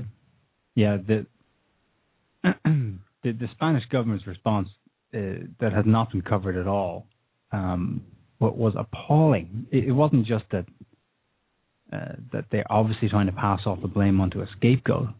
Um, there were delays in coordinating the rescue operation. Um, the locals actually pulled out all the survivors, Mm-hmm. and then finally, uh, this emergency team arrived there. I mean, from start to finish, it's like It has a stench of It has a conspiracy, stench of just just uh, it, but then it could have also a stench of ineptitude. Yeah, there's So who knows? FEMA ineptitude. yeah And there is a series that is puzzling, you know, because uh, we're examining uh, each case separately, but also when you see the global picture, the occurrence of all those similar events, accidents, almost at the same time. oh Well, What does it mean? the other the one. Spanish the Spanish scandal, the Mm. corruption scandal going on in the background, is that basically from the prime minister down to his cabinet, they were siphoning off public funds to bank accounts in Switzerland. hmm Now get this, two days before the train accident in Paris, somebody rats out 15, including 15 politicians, including members of the current French government, for embezzling funds to Swiss bank accounts. hmm I thought that was interesting. And if nothing is, if it's just symbolic, then after these two accidents, So what there's a train crash in Switzerland. And everyone who's Yeah. ever been to Switzerland knows train crashes just don't happen there. So what you're saying is that there was a scandal breaking in, in Paris about 15 uh, members of the government who were embezzling funds into bank accounts in Switzerland. Then there's a train crash outside Paris not long afterwards that killed six people and injured dozens more.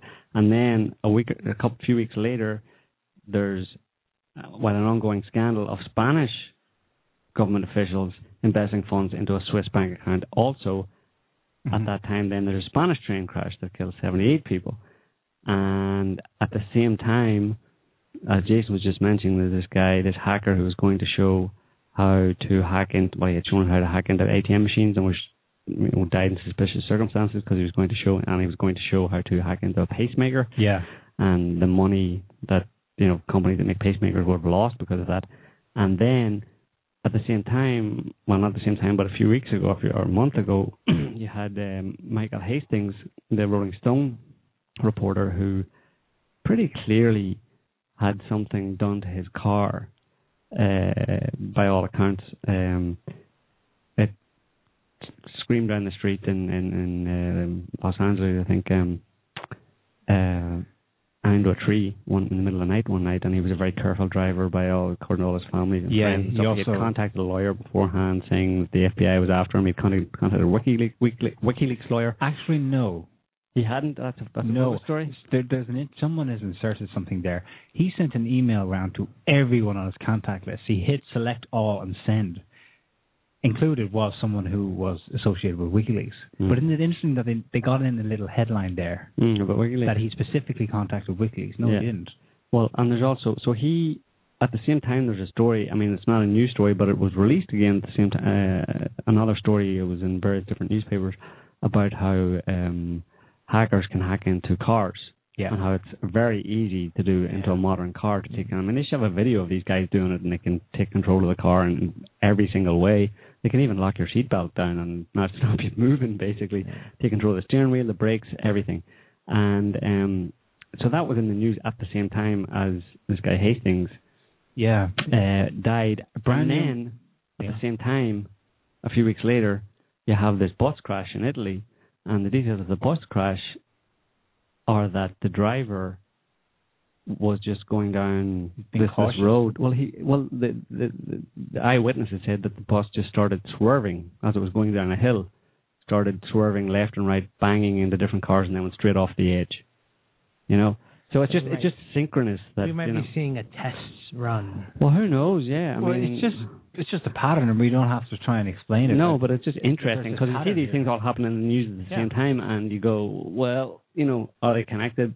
Don't know, but Michael Hastings, it, just today, his family said he was cremated without their permission.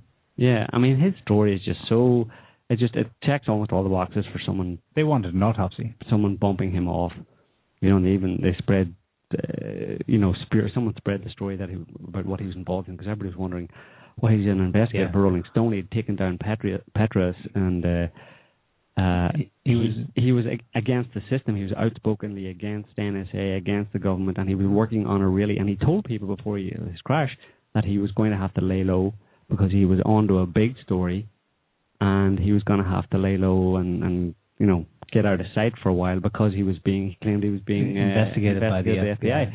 So um, It's a crying people, shame. People tried to say there was some story put out that he was involved in a Jill. He was his his major story Jill Kelley. was Jill Kelley, which is uh, associated again with the, the Petraeus uh, affair, where he was, you know, And that ties into Benghazi. yeah, but but the, but his wife said he was not involved in that because that seems that's not a big story. He had Mm. already done that story, and it, it's like someone spread the story that he, that's what he was researching to put people off in the False wrong direction. Because it seems to me that if he was going to lay low and he was pretty freaked out by what was going on, and he was saying he was saying that he had a big story. If you if you watch videos again, and know what he's talked about before. When he said that he's got a big story that he has to kind of stay quiet about for a while, he was talking about something far bigger than General David Petraeus having a, an affair with some, uh, you know, floozy in, intern or something. You know what I mean? Yeah. Yeah. But that's all gone now. And you said he's been a- cremated. Well, I mean- the crying shame. Michael Hastings was one of the. fe- He was actually a real journalist. I mean, dying breed, Exactly. and that's another one that's bitten the Well, dust. it's a bit intellectually dissonant, though. I mean, if they have such a, a, a, a death grip on the media and such total control, why would it be necessary to kill him? Well, Well, why is it not necessary to kill anyone? I mean, people are whacked every day by U.S. drones. I mean, Exactly. it's, it's And, and I'm not sure they have a hundred percent grip on Yeah. the media. Well, that's what I'm saying. I'm saying Yeah. obviously that the they're They internet, I control a lot. The internet poses a problem for them in that sense. Yeah. you know, Hastings had actually established himself. He was actually independent. He was no longer in the employ of Rolling Stone Yeah. or BuzzFeed. After that, he was actually a real independent investigative journalist. Right. Um, Yep. Well, sadly, he didn't quite understand no. the imminent danger of Right. just saying anything. Yeah. You know. Yeah. Anyway, unfortunate, you know. are we going to wrap it up for this week? That's or do we have any major breaking stories that you want to uh, bring to our listeners' attention, Niall? Just a, a little flashback about remote controlling electronic devices Yeah. And gadgets. In an interview with the German newspaper Tagesspiegel on January 13, 2002, Andreas von Bülow, Minister of Technology for the Germany in the 1990s, a person who first worked in the Secretary of Defense 30 years ago in West Germany, told about a technology by which airliners can be commanded through remote control. He said that the Americans have developed a method in the 1970s Yeah. whereby they could rescue hijacked planes by intervening in the computer in the piloting uh, in the computer of airliners. He said this technology was named Home Run. So a little historical Well, no, I mean- on French TV late at night. I can't remember where I was. I was watching it. It was it was in French, but it was a documentary about the the American trip to the moon. And one of the things they I think it was MIT they were showing the MIT scientists before they even landed on the moon, they tested an autopilot system. It was like this big gyroscope. It was, quite large. And they put it inside the plane and it flew the plane and there was a guy sitting there in a chair and he flew the entire flight and it took off and landed in the plane or something like this. I don't Yeah. because it was in French. I didn't get all the, all the specific details, but I mean, autopilot systems have been around. and remote controller. Uh, I mean, RC RC planes. Right. It's a remote control small plane. It's even Mhm. s- easier to do on the big plane because you have more space to install your controllers, your Yeah. captors, and your motors. Yeah, It's all pretty obvious, to be honest. If anybody just does some cursory research, it's pretty clear, at least on certain things, what's going on. But you know, if you keep your keep your head buried in the manure provided by the uh, mainstream media, you're not going to know anything. So that's the problem. So anyway, I think we'll leave it there for this week. Um, thanks to all of our listeners. no thanks to our callers because there was none of them. Uh, They're They on were- strike. But- They're on holidays. our, They were intimidated think- yeah, by they're all- Guatemalanness. No, nobody's listening. They're at the beach. They're on the beach. nobody, yeah, there's nobody listening. We're just, just you know, we're just broadcasting to the To the to, ether. to the ether here. Um, no, anyway, seriously, thanks for listening, guys, and uh, hope you. you enjoyed it. And we will be back next week with another show on some Exciting topic. on some exciting topic. Exactly. so until then, have a good one. Bye. Take care.